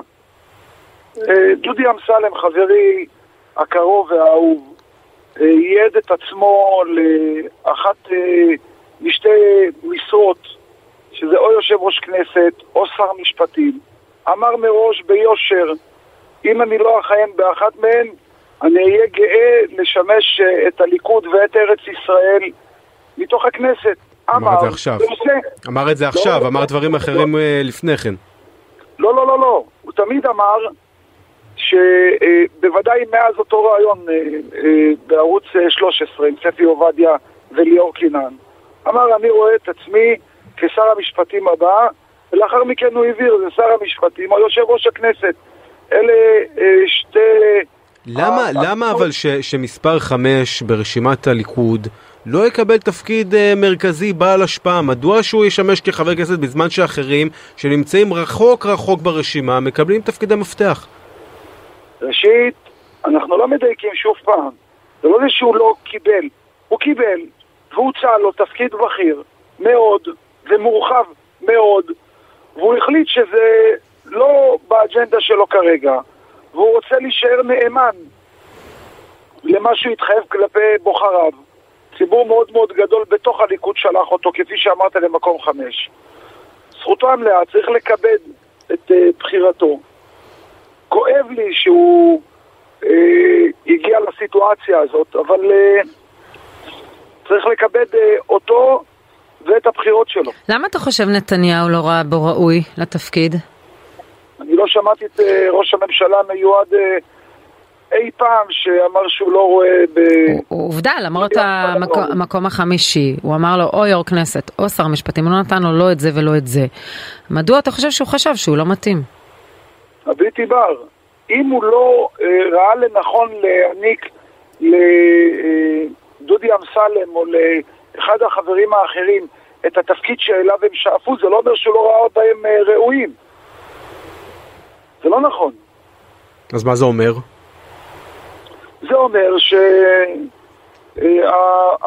אה, שלו היא יכול להיות, היא באופן טבעי רחבה יותר, ומסתבר שגם שונה משל שאר החברים. הדירקטיבה היא שלו בלבד, אנחנו מקבדים אותה, גם אם לא מחייכים אה, ומאושרים מכל החלטה, צריך לדעת לקבל את החלטת המנהיג. וכל מה שיש לכל אחד מאיתנו כפרט לומר למנהיג, נכון שנאמר לו את זה בפורומים המתאימים. תגיד, אה, העובדה שעידית סילמן מועמדת להיות שרה, זה לא בעצם מוכיח את זה שהיא קיבלה הבטחה ותמורת זה היא באמת אה, עזרה להפיל את הממשלה הקודמת? זה לא בדיוק מה שניסיתם להגיד שלא קרה? חד משמעית לא. חד משמעית לא. עידית היא אה, חברת כנסת אה, מצוינת ומכוננת, שעשתה תפקידים משמעותיים מאוד אה, בכנסת הקודמת. זה נכון שהיא הייתה במחנה השני, אבל כפרלמנטרית היא עשתה עבודה מצוינת. יש לה ניסיון. על זה היא קיבלה את התפקיד? רק על זה? ודאי, בכל זאת היא שופצה במקום מאוד מאוד מכובד. זה מקום שעל פי אה, חלוקת התיקים אה, נמצא ב, בסל הזוכים לקבל תיק, והיא מגיעה עם ניסיון עשיר מאוד ומוצלח מאוד. והיא ראויה לחלוטין. מה, לא נגיד אה, גלית דיסטל לא ראויה לחלוטין? אתה יודע, היא גם במפלגה שלך, גם עשתה עבודה. בוודאי ראויה, בוודאי ובוודאי ראויה. איך אנחנו יודעים שגלית לא תהיה שרה. ואיך אנחנו יודעים אני ש- חושבת עידית יודעת שהיא כבר? לא תהיה שרה. אנחנו דיברנו איתה יום לפני השיחה עם נתניהו, הייתה מאוד אופטימית. עכשיו אני מבינה שתיק התקשורת כנראה הולך לקיש. אמ, אחרי זה הייתה איזושהי שיחה לא נעימה ביניהם. היא שומרת על דממה מאז, אבל זה מסתמן שהיא לא... אה, שהיא לא... אה, היא- בוא נגיד, אה, עידית ששוריינה במקום 16, שוריינה, לא הגיעה לשם. אה, ו- וגלית אה, הגיעה לשם הפעם בקולות הבוחרים, פעם קודמת היא שוריינה. אה, כנראה שאחת תהיה, תתאכזב ולא תהיה שרה והשנייה תהיה, הציעו לה כנראה סגנית שר, אני לא בטוחה שהיא לוקחת. זה המצב. היא לא תהיה שרה, כמו שזה נראה. שוב פעם, אנחנו עוד לא יודעים. תגיד, אתה, ואנחנו- אתה, אתה לא מודע, חבר הכנסת אה, רביבו, אתה לא מודע לשיח ברשתות החברתיות על המישור, ה- בוא נקרא לזה המישור העדתי כרגע שאנחנו רואים בחלוקת התיקים? כי הרי זה לא, בטח זה לא נעלם מעיניך העניין הזה. תשמעו, אתם בשיחה הקודמת אה, סקרתם שחברי הטוב והאהוב אה, אמיר אוחנה הולך להיות יושב ראש הכנסת. בבדיקה האחרונה שקיימתי איתו, זה נכון. הוא היה, ו- הוא היה ונשאר מרוקאי גאה Mm, זאת אומרת קשר. שמחובר מאוד מאוד מאוד למסורת אבותיו. אז איך זה מתיישב עם מה שאתם אומרים לי? נכון. זה, ענית לא, טוב, נתת זה לא, תשובה זה לא. אנחנו אומרים, זה לא אנחנו אומרים, זה פעילי ליכוד כותבים את זה ברשתות החברתיות. טוב, אני לא נמצא במוחם אה, של כל אחד ואחד מהכותבים, ואתה שואל אותי אם לגיטימי שיהיה שיח כזה? אה, לצערי הנושא העדתי עדיין לא חלף מן העולם, וגם לא מתוך שורות הליכוד, אבל עדיין אפשר אה, לדבר על זה, ומצד שני אפשר גם לבחון הלכה למעשה. הלכה למעשה, אני לא יודע אם אתם יודעים שיש עוד, אה, עוד לא מעט חברים שאולי אתם לא מזהים אותם אה, אה, בצד ה- הספרדי אה, של העדות, שהם אה, יהיו חברים נבחרים ונכבדים מאוד. אני אתן לכם סקופ, יואב קיש, חלק אה, משורשיו הם... אה, כן, ספרדים אני, אני דווקא לא כל כך אוהבת את הנטייה לספור ולחפש, אה, לעשות אה, חיפוש שורשים, זה לא משנה, אבל לפחות זה, לתפיסתי. זה קולות מהליכוד, זה לא קולות שאנחנו. ממציאים. אני כן? מעריך כן. את זה ואני עדיין אה, אה, מנסה להתייחס אה, לשלל השאלות שלכם. כמה נשים יהיו בממשלה, זה יותר חשוב, ולא יהיו הרבה נשים בממשלה. אנחנו במגמה של ירידה, גם בכנסת וגם בממשלה. יהיו פחות זה- נשים, כן.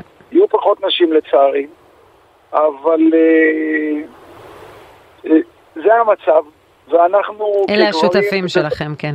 אה, אנחנו כגברים, גם מי שבתוך מפלגתו אין ייצוג נשי, כל אחד בתפקידו ובייעודו ידאג לנשים כמו לשאר האוכלוסיות ואף יותר.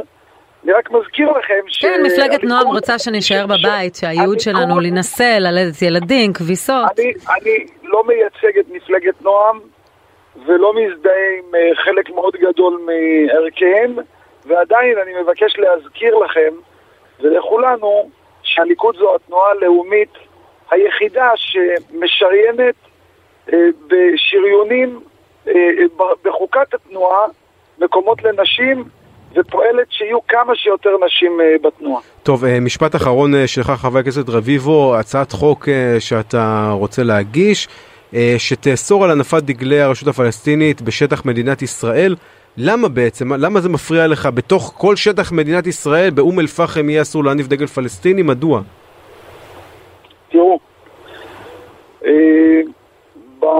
באמצע המאה הקודמת לערך חוקק חוק של אה, איסור הנפת אה, דגל של מדינת אויב. אוקיי. הוא חוק שלא נאכף, כי למזלנו הרב, עד אה, לשנים האחרונות, אה, גם אה, ערביי ישראל אה, לא עשו שימוש ציני אה, תוך כדי התגרות על ידי הנפת אה, דגלים מתסיסים. אה, אין אה, דגל של המדינה הפלסטינית, כי אין מדינה פלסטינית, יש דגל אש"ף, שהאוטונומיה הפלסטינית מזדהה איתו ומניפה אותו.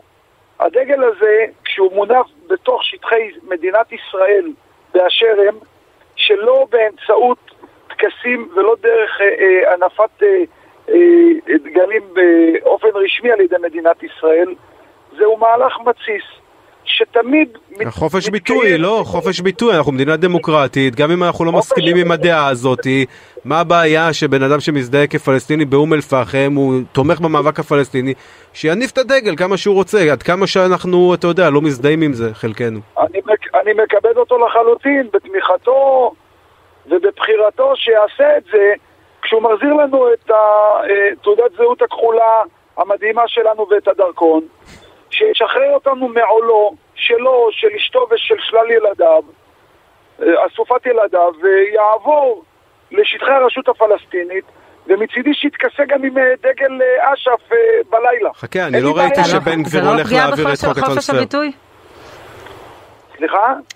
אדם, גם אם הוא מתגורר בישראל ויש לו תעודת זהות, הוא ילד המקום, לכן הוא זכאי לתעודת זהות, הוא ומשפחתו ושלל ילדיו. עדיין מותר לו להביע את דעתו, יכול להיות שהוא מאמין, אני, כמה שהיא לא נוחה לנו, כל עוד היא לא מזדהה עם טרור. שם, לא, שם בדיוק עובר הגבול. כל עוד היא רק אומרת, אני שואף להקמת מדינה פלסטינית, זה עדיין חוסה תחת חופש הביטוי, מותר להגיד את זה. אבל עדיין זאת בדיוק הנקודה. התנועה הפלסטינית, ובתוכה, לצערי, בשנים האחרונות, אה, באופן אה, מתוחכם יותר מאשר אה, בימי ערפאת, מזדהה ומזהה את עצמה כארגון לעומתי ולאומני. אי אפשר לבוא ולהגיד אה, בגלל שחתמנו איתם על אה, הסכם אוסלו הבזוי שמסתבר ברבות השנים גם אצלכם בערוצי השמאל אה, מסתבר ש... איך אתה, איזה ערוצי שמאל? מה זה ערוצי שמאל? יש אה, ימנים בכל כלי תקשורת ויש שמאל בכל כלי תקשורת, למה ערוצי שמאל? עדיין יש כמה... אז מה זה ערוצי ימין? אז אני אומר לך שלצערי כמעט ואין ערוצים אה, שמשדרים את המציאות באופן שוויוני, ולצערי, אם נאלצנו להגיע למצב כזה שצריכים לשאוף להקמת ערוץ ימני, זה מסביר עד כמה שהתקשורת אינה מאוזנת, הלוואי והיינו די, חוזרים... די, די, זה כבר אמירות של, זה אמירות של פעם, זה, זה לא רלוונטי. ברשותך, אני רק אסיים את, את המשפט. הלוואי והיינו חוזרים לימים ההם שאנחנו יושבים מול הטלוויזיה בסלון עכשיו נתנו לך חמש דקות. אני רק אזכיר לך בסוגריים שנתניהו מקבל את ההחלטה לדבוק בהסכמי אוסלו, זו הייתה ההחלטה שלו, הוא יכול היה לסגת מהם. זה הכל, סתם תזכור. אני רק אסיים את המשפט, אני מייחל לימים שבהם היינו סקרנים לדעת מה עמדתו הפוליטית של חיים יבין. לא ידענו מהי. תגיד, מחזור אותנו 40 שנה אחורה, נו באמת. אה, טוב, אנחנו, אה, חבר הכנסת אה, אליהו רביבו, אנחנו מאחלים לך בהצלחה ואנחנו מודים לך שעלית לשידור, אנחנו לא נפתח עכשיו את ה... אנחנו נעשה בהזדמנות שיחה על הסכמי אוסלו ועל התקשורת, לאן. תודה רבה. תודה. אנחנו נדאג לכך שדגל מדינת אויב ובכללן של הרשות הפלסטינית לא יונף במרחב הציבורי. וזה לא יגרום uh, להתססה של השטח ולתבערה. טוב, אבל אנחנו, אנחנו חייבים לעבור ל... לעוד אייטמים, אוקיי. תודה רבה לך. ואנחנו מבקשים את ה...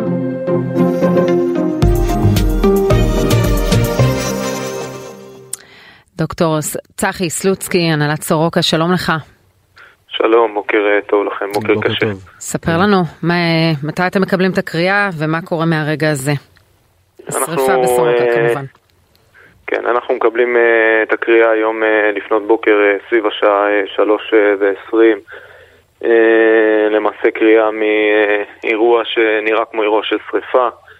Uh, הצוות uh, המדהים באמת של uh, המחלקה, של פנימית A, עבד בצורה מאוד מאוד יעילה ומהירה ומנע אסון uh, באמת uh, כבד, יחד עם uh, צוות כבאות והצלה שהגיע בצורה מהירה uh, לאירוע.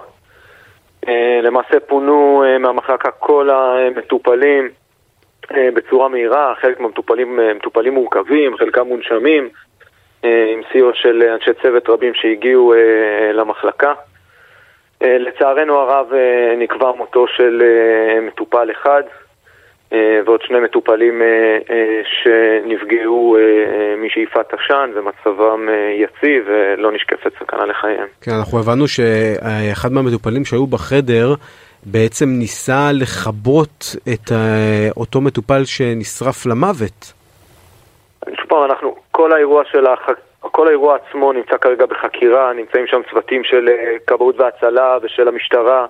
אני לא רוצה להיכנס אה, לפרטים עצמם. Mm. אני כן יכול להגיד שלצערי אנחנו מכירים אירועים מבתי חולים גם שונים של דלקה שפרצה כתוצאה מהשילוב של שימוש בחמצן ושל עישון. וזה יכולה להיות גם הסברה לגבי מה בדיוק קרה באותו חדר, אני לא יודע להגיד, אני יודע להגיד שכן הצוות זיהה את זה בצורה מהירה, אה, השתמש בה כל הנהלים הרלוונטיים שלנו בבית החולים, עטפים וכדומה, והפעלה של צוותי כיבוי. וזה בעצם מנע את התפשטות השריפה ואת הבידוד של השריפה למקום. אז איך הוא נספה? הוא נספה מהחנק, משאיפת עשן או, או מהדקביות? כרגע זה נמצא, ב, נמצא כרגע בחקירה ובבדיקה, אני לא רוצה כרגע לקבוע את אה, סיבת המוות. אה, לצערנו התוצאה היא קשה ועצובה. וזה בהחלט אה, יום עצוב ומצער. דוקטור סוסקי, מה, מה אתה יכול לספר עליו? אנחנו לא בדיוק הצלחנו להבין במי מדובר, למה הוא הגיע לבית חולים. אני חושב, ש, אני חושב שגם את זה אנחנו נשאיר, ואת הפרטיות של המטופל ושל משפחתו. ברגע שנוכל למסור פרטים נוספים אנחנו נמסור. תודה רבה לך. תודה לכם, המשך יום טוב. אני חייבת uh, לקרוא את הקטע הזה של גרוסמן כי הוא, צמר, הוא מצמרר אותי. יש קטע קטן בטור שהוא מפרסם, טור שהכותרת שלו היא כאוס, uh, דוד גרוסמן, uh, והוא אומר שם, במשך כל תקופת המשא ומתן להקמת הממשלה החדשה מנסר בי פסוק מספר ישעיהו. הויה אומרים לרע טוב ולטוב רע. שמים חושך לאור ואור לחושך. שמים מר למתוק ומתוק למר. ברקע, כמו בעינוי סיני, אני שומע כל הזמן את חבר הכנסת משה גפני מכריז, חצי מהעם ילמדו תורה, חצי ישרתו בצבא. ובכל פעם מחדש המוח שלי מתפחם. הפעם גם מסיבות פרטיות לגמרי. קשה מאוד לשמוע את זה כי, כי עבור אנשים אפילו ההתרסה הזו שמתקיימת היום, והיא קיימת ההתרסה של יהדות התורה, דגל התורה, אומר אה, גפני, אנחנו ננקום בכם. אה, התחושה הזו ש, שמישהו עושה הקבלה בין צעירים שנשלחים לקרב ואולי משלמים בחייהם לבין אלה שיושבים מקבלים קצבאות ולומדים תורה, לי היא מאוד מאוד קשה. כי אני מהחלק הזה שתורם ברובו את העניין הזה. נתווכח על לימודים, נתווכח על מיסים, נתווכח על השתתפות בשוק העבודה, נתווכח על הכל, אוקיי? בואו לא נתווכח על חיים ומוות. ודוד גרוסמן שילם ביקר ביותר בבנו, כן. אורי גרוסמן, והוא רואה את זה אחרת. יום כזה עבורו, יום כזה עבורו שמישהו אומר לו בסדר בסדר אנחנו לא צריכים אתכם אנחנו ננהל את המדינה אתם תשלחו את הילדים לצבא. אה, יום, הוא יום עבור מי ששילם את היקר ביותר הוא יום קשה מאוד. וזה בא לידי ביטוי בדברים שהוא כותב. דברים קשים מאוד אה, דוד גרוסמן אף שקול. אפרופו נקמות ועניינים סליחה על המעבר הזה אבל גפני גם קצת. אה, אמ, ניסה לפחות בכנסת הקודמת להתנקם באלה שהעלו את המס על החדב והמשקאות הממותקים והוא אמר בוא ניזום חוק, החוק הזה הוא חוק מס על אה, רישיון לכלבים. בעצם אה, אגרה, זה... אגרה למחזיקי כן. כלבים בסכום כן. גבוה של 3,500 שקל בשנה. נכון, נכון. שזה היום... מה שהוא מתעתד לחוקק. זה מה שהוא אמר בכנסת הקודמת כי היום האגרה היא עשרות שקלים, בוא נגיד אם הכלב לא מסורס אז זה מאות שקלים אבל היא לא אלפי שקלים והמשמעות אנחנו יודעים שחרדים לא מגדלים כלבים, זה רק אה, חילונים אז זה בעצם מס חילונים, הוא אמר הנה נעשה לכם דווקא.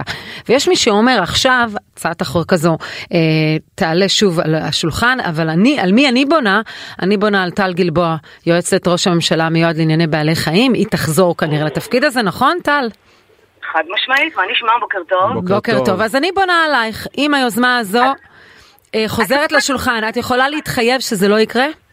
את לא צריכה אפילו לדבר איתי, את יכולה לדבר, את אמרת אה, אה, גפני, קודם כל הרב גפני, הרב גפני אמר, הרב גפני לא אמר, את אומרת עכשיו דברים שלא היו ולא נבראו, הוא לא אמר דבר כזה, הצעת החוק הזו מעולם לא עלתה, אז בואו נדבר רגע על מה הוא, שהיה. אבל הוא דיבר עליה בעבר. הוא לא, בוא, בוא, נדבר, בוא אני, אני אדבר ואני אספר בדיוק מה היה, כי חבל. גם ידיעות אחרונות, אני ראיתי לפני שלושה ימים, שידיעות ynet העלו באתר שלהם על הדבר הזה של בעלי חיים, על חרדים, על האגרה, היו שם מלא מלא מלא תגובות, כי לקחו את כל בעלי החיים. את יודעת, אנחנו בתור צבעונים, אנחנו כל הזמן בפוליטיקת זהויות. פעם אחת שונאים אותנו בגלל אסי כהן, פעם אחת אוהבים אותנו בגלל שאנחנו נגד חרדים. פעם... אז בואו נספר את הסיפור כמו שהוא. הסיפור הוא מאוד מאוד פשוט. גם היום אם את תבואי לגפני ותגידי לו, גפני, הרב גפני, אתה הולך להעלות את אגרת הכלבים ל-3,500 שקל, הוא יגיד לך שלא. מה שהיה, וזה אני רוצה דווקא להתחבר למה שאמרת מקודם. אני מדברת עכשיו בתור בן אדם, לא בתור מקשה, לא יהדות התורה, לא ש"ס, לא זה. היחס הזה, שלא נותנים לחרדים יחס כבני אדם, ורודפים אותם, מקללים אותם. אבל איך זה קשור אותם. לזה? איך זה קשור שנייה, לזה? שנייה. כן. הנה, אני באה, אני... שנייה אחת. וכל הזמן יוצאים נגדם, ואז מה אתם מצפים? לאיזה אה, הושטת יד? אני יודעת איך לעבוד עם הרב גפני. עכשיו בואו נדבר על הצעת החוק ונדבר בקבלות. אני עבדתי שנה במשרד ראש הממשלה יחד עם ראש הממשלה נתניהו, שבקואליציה שלנו היו החרדים, יהדות התורה וש"ס. בשנה הזו העלינו את תקציב העיקורים בחמישה מיליון ש"ח, העברנו עשרה מיליון ש"ח לחופי חוות מזור, העברנו, אה, אה, את סחר בפרוות במדינת ישראל. אז למה החרדים מזלזלים בתקציבים שעברו בממשלה האחרונה לנושא של טיפול בחתולי הרחוב? אני חושבת שאת בעד? זה. למה החרדים מזלזלים? אחת, אחת מהאמירות המזלזלות בבחירות היו... את לא יכולה, זה שיש לך כוח ברדיו, להפיק פשוט דברים שהם לא נכונים. אני אביא לך את הציטוט. אני אגיד לך למה. זה נאמר לא פעם על הקמפיין, יש עתיד העבירו כסף לחתולים, במקום לילדים.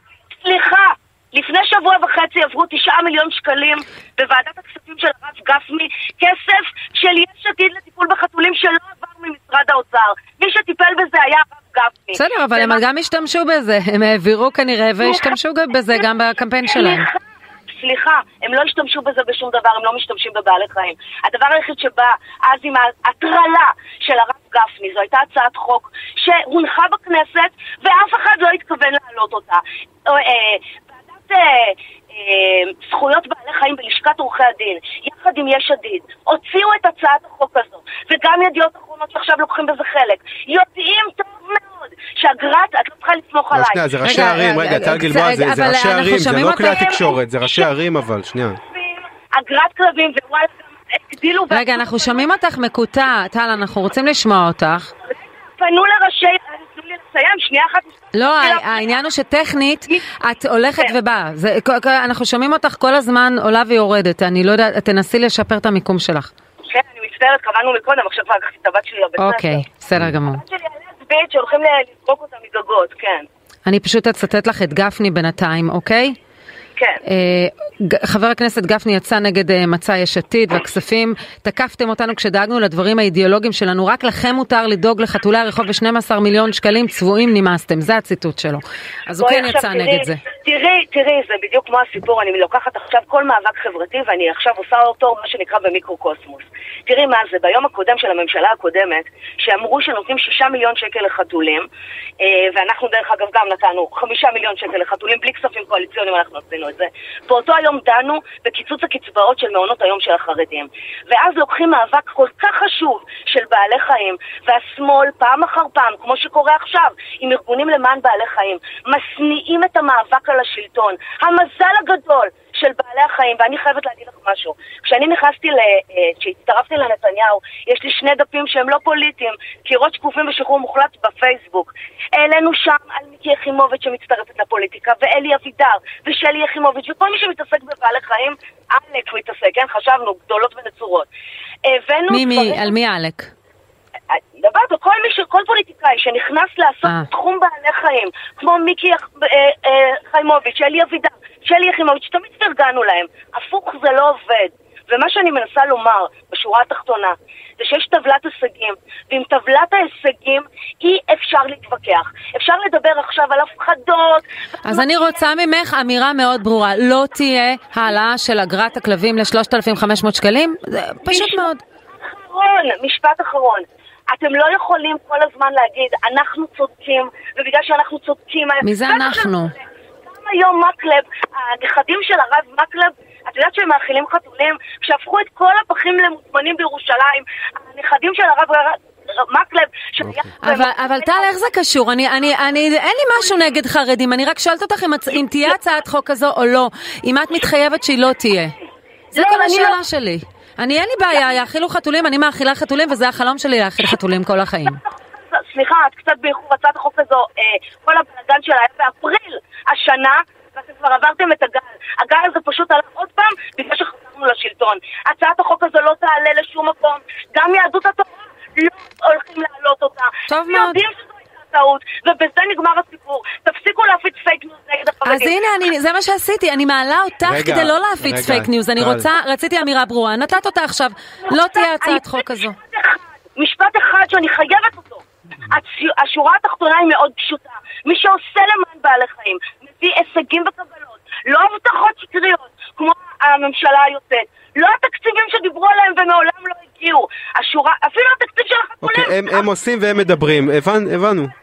אבל כשמסתכלים בטבלת ההישגים ברורה מאוד, רואים מה ממשלות נתניהו עושות בשביל אוקיי. בעלי חיים עם החרדים, ומה הם, לא רק שהם לא עשו, הם הראו את המצב, הם הורידו את המכס על בשר מיובא, עידוד צריכת בשר, הרגו לנו את פרויקט החלבונים האלטרנטיביים, את חוק צער חיים, על מה מדובר בכלל?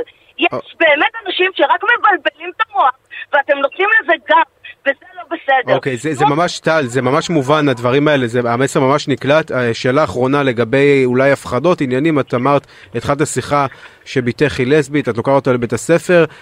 הם מדברים על הפחד, את לא חוששת, את יודעת, יש כן הצעות חוק, חברי כנסת בקואליציה העתידית אה, מסמנים את הקהילה הלהט"בית, ויש את חבר הכנסת רוטמן שאומר שהוא רוצה להעביר חוק, תיקון לחוק אה, איסור אפליה, שכן יאפשר לבעל מלון שלא לארח זוג מהקהילה הגאה בבית המלון שלו. בתור אימא ל, לילדה מהקהילה, זה לא, זה לא מלחיץ אותך? בר, אתה מכיר אותי קצת, נכון? כן. טיפה. כן. אם מישהו יתעסק בבת שלי, וזה לא מעניין אותי מי, מאיזושהי סיבה, על אה, אה, מיניותה או אי מיניותה, יש לו עסק איתי וחבל לו על הזמן. אני מכירה את חבר הכנסת רוטמן הרבה זמן. אוקיי. אני יודעת למה הוא התכוון.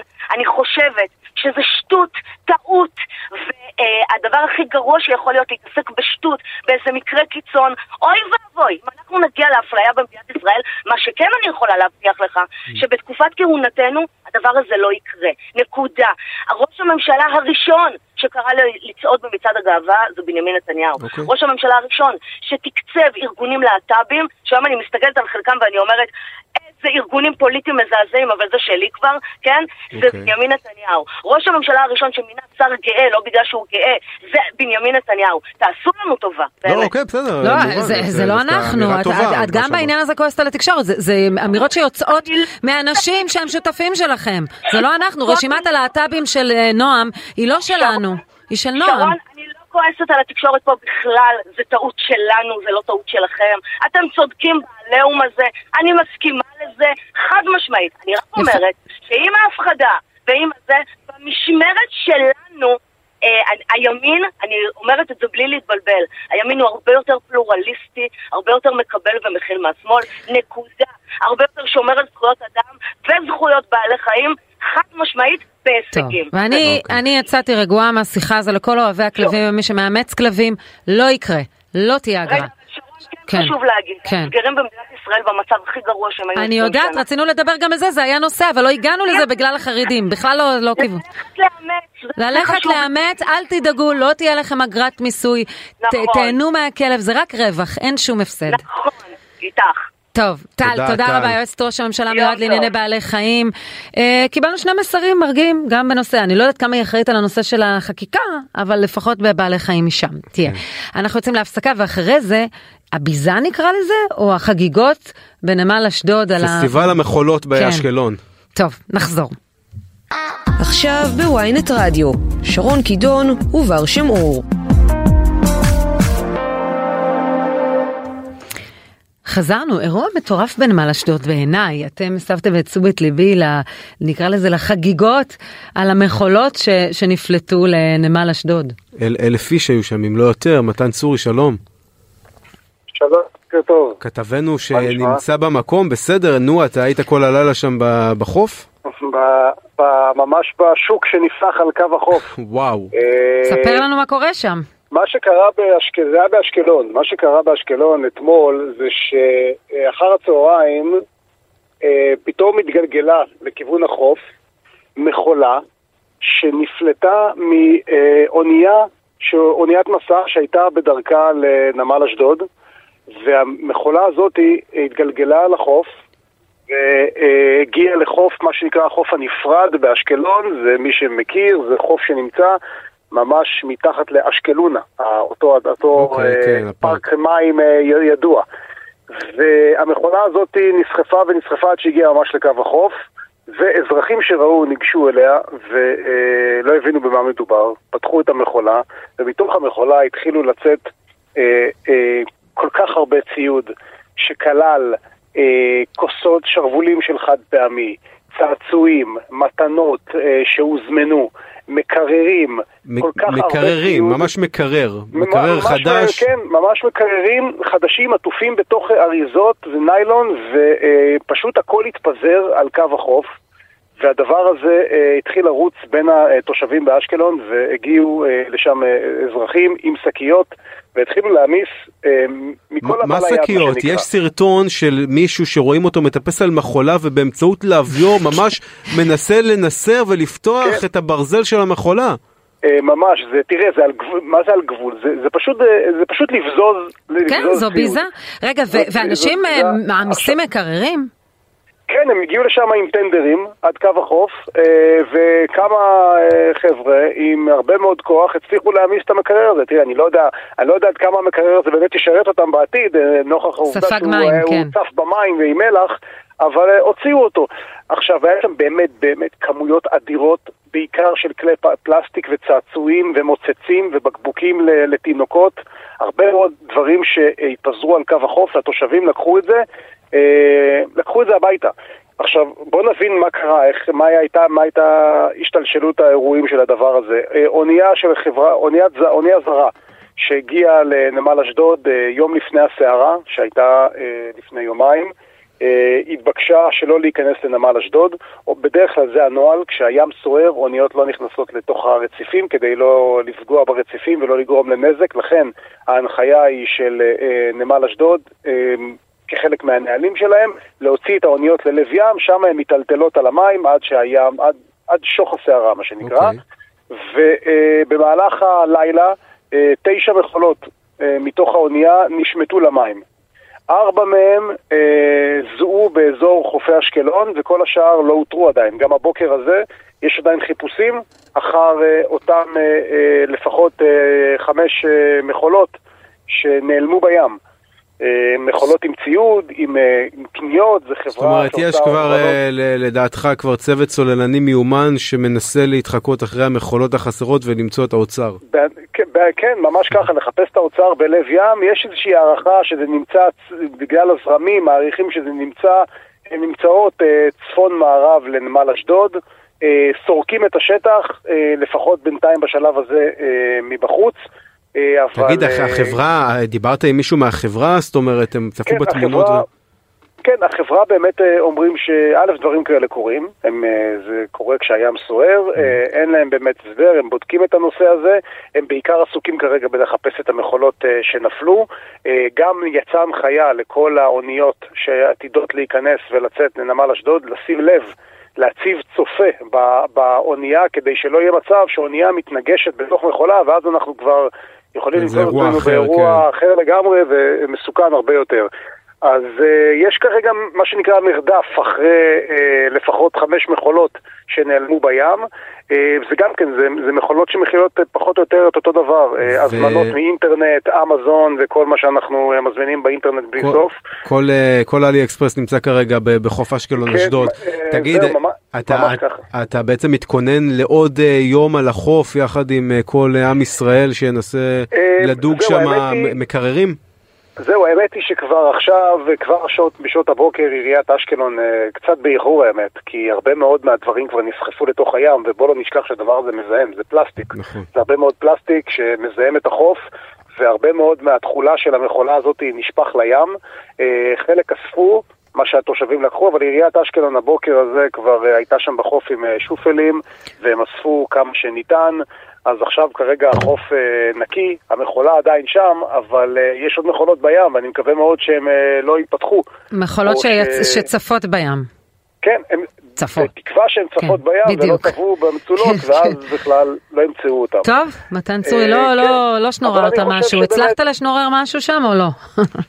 מה זה? אני לא, אני לא, אני לא לקחתי... היה משהו מפתה? אבל- ראית משהו יפה? אני לא יודעת, ריקי העורכת שלנו אמרה שהיא ראתה אה, תכשיטים וכל מיני כן, דברים כן, כאלה. נכון, נכון, ריקי לא טועה, היא באמת ראתה, היו שם כל מיני אריזות של תכשיטים שאנשים הזמינו. תכשיטים, אה, בוא, זה... דווקא זה. נחטף עלי אקספרס אתה מהר, אומר? accessories, accessories. זה כן, לא- accessories, בדיוק. אז ה accessories הזה נחטף יותר מהשרוולים החד פעמיים, אה, מן הסתם, אז, אה, אבל היו שם הרבה מאוד דברים. אני, אני מניח שכל התינוקות באשקלון בתקופה הקרובה, תראי. אותם מסתובבים עם, אותם, עם אותו מותג של מוצצים ובקבוקים. כן. טוב, יופי, טוב. תודה רבה, מתן מתן, צורי, תודה. על העדכון. תודה לכם. ועכשיו אנחנו, כי יום רביעי זה יום שאתה אה, לצידי, עם מה מציק לך בר? כן, טוב. דווקא זה מה מציק לי, אני יצאתי קוטרית כל השבוע הזה. זה גם אולי מציק לך העניין הזה, אבל לי זה מאוד מציק, כי אני ראיתי בתל אביב לא פעם ולא פעמיים ולא שלוש, פשוט כריתה של עצים. וכל פעם שאני מסתכל על התופעה הזאת, באמת ליבי נחמר, כי עץ, אה, לשיטתי, יש לו נשמה. באמת אני מאמין בזה, ועץ אה, נותן לנו את החיים כאן על פני כדור הארץ, ושאני רואה ככה את הענפים שלו נגדעים, אה, ובאמת יחס, אה, יחס לא לא הוגן, בוא נקרא לזה כך. אה, לעצים ולסביבה זה באמת אה, זה גם נראה לא טוב וזה גם אה, מחמיר לב באיזשהו מקום ורציתי לברר למה עושים את זה בעצם למה למה יש את הכריתות הגסות הללו של של עצים באמת שחלקם גם שמרו ו- ו- והצלו נגיד את השדרות במשך שנים. כן, בעיקרון אסור, לנו- אז תכף נשמע מעורך הדין עמית ברח, מנכ"ל אדם טבע ודין, בעיקרון יש בישראל חקיקה מסודרת שמתייחסת לעניין הזה. שלום לך. שאולי לא נאכפת באמת. יכול שלום. להיות, כן. בוקר טוב, בוקר טוב. בוקר טוב. בוקר אני. רוצה באמת להתחבר בר לדברי פתיחה שלך לגבי העץ הוא הנשמה. אם בעבר היינו אה, אומרים שהעץ אה, הוא ליפי הסביבה ולטובת האדם מבחינה נופית ומבחינת אה, הנאה ממנו, אה, שהיא הנאה אה, שלא ידענו לכמת, היום אין ספק שאנחנו כבר יודעים שהעץ פשוט חיוני, הכרחי לבריאות שלנו. אגב, לבריאות המיידית, אתה ציינת את העניין של ההצללה. הפחתת טמפרטורות בצורה משמעותית, מ- מנקודה לנקודה, ממש באותו אזור. אנחנו מדברים על ספיחת פחמן, על שחרור חמצן. אנחנו מדברים על כך שהעץ מטייב מים שאחר כך מגיעים למי התהום, הם מי השתייה שלנו. ועוד ועוד ועוד. זאת אומרת, לא בכדי מדברים היום על העץ כתרופה מניעתית ממש למחלות. אה, אה, אז. למה אז למה העיריות באמת אם יש חוף אה, אם יש חוק למה למה הוא, הוא לא נאכף באמת כמו שצריך ואנחנו רואים כל הזמן כן. כריתות גסות של עצים גם אם זה אפילו לא כריתה של של ממש אבל באמת זה גדיעת ענפים אולי ש ו, וחלקים נכון. מהעץ שבאמת היו שם במשך לפעמים עשרות שנים. נכון, אז אני אעשה רגע סדר בדברים ונתחיל ונאמר שגודעים בישראל, כורתים בישראל, למרבה הצער, למעלה מ-100 אלף עצים בשנה. נכון. שהם נוטעים הרבה מאוד, אבל אה, אה, אה, כורתים למעלה מ-100 אלף עצים. עכשיו, החוק, פקודת היערות, הוא לא חוק טוב, הוא לא רק כי הוא לא נאכף, הוא לא נותן את מלוא המענה, ולכן אני מיד אתייחס לכך. יש הצעת חוק מאוד ברורה היום של חבר הכנסת יוראי להב הרצנו, שאדם טבע ודין ניסח, שבעצם נותנת את המענה ואנחנו מקווים שתעבור. ההצעה הזאת בעצם אומרת שבניגוד למצב הקיים היום, שבו פקיד היערות מתערב, זה שנותן את היתר הכריתה, כן. מתערב רק בשלב מאוד מאוחר, לדוגמה, יש תוכניות בנייה שמחייבות העתקה של עצים או כריתה של עצים. פקיד היערות צריך לתת היתר.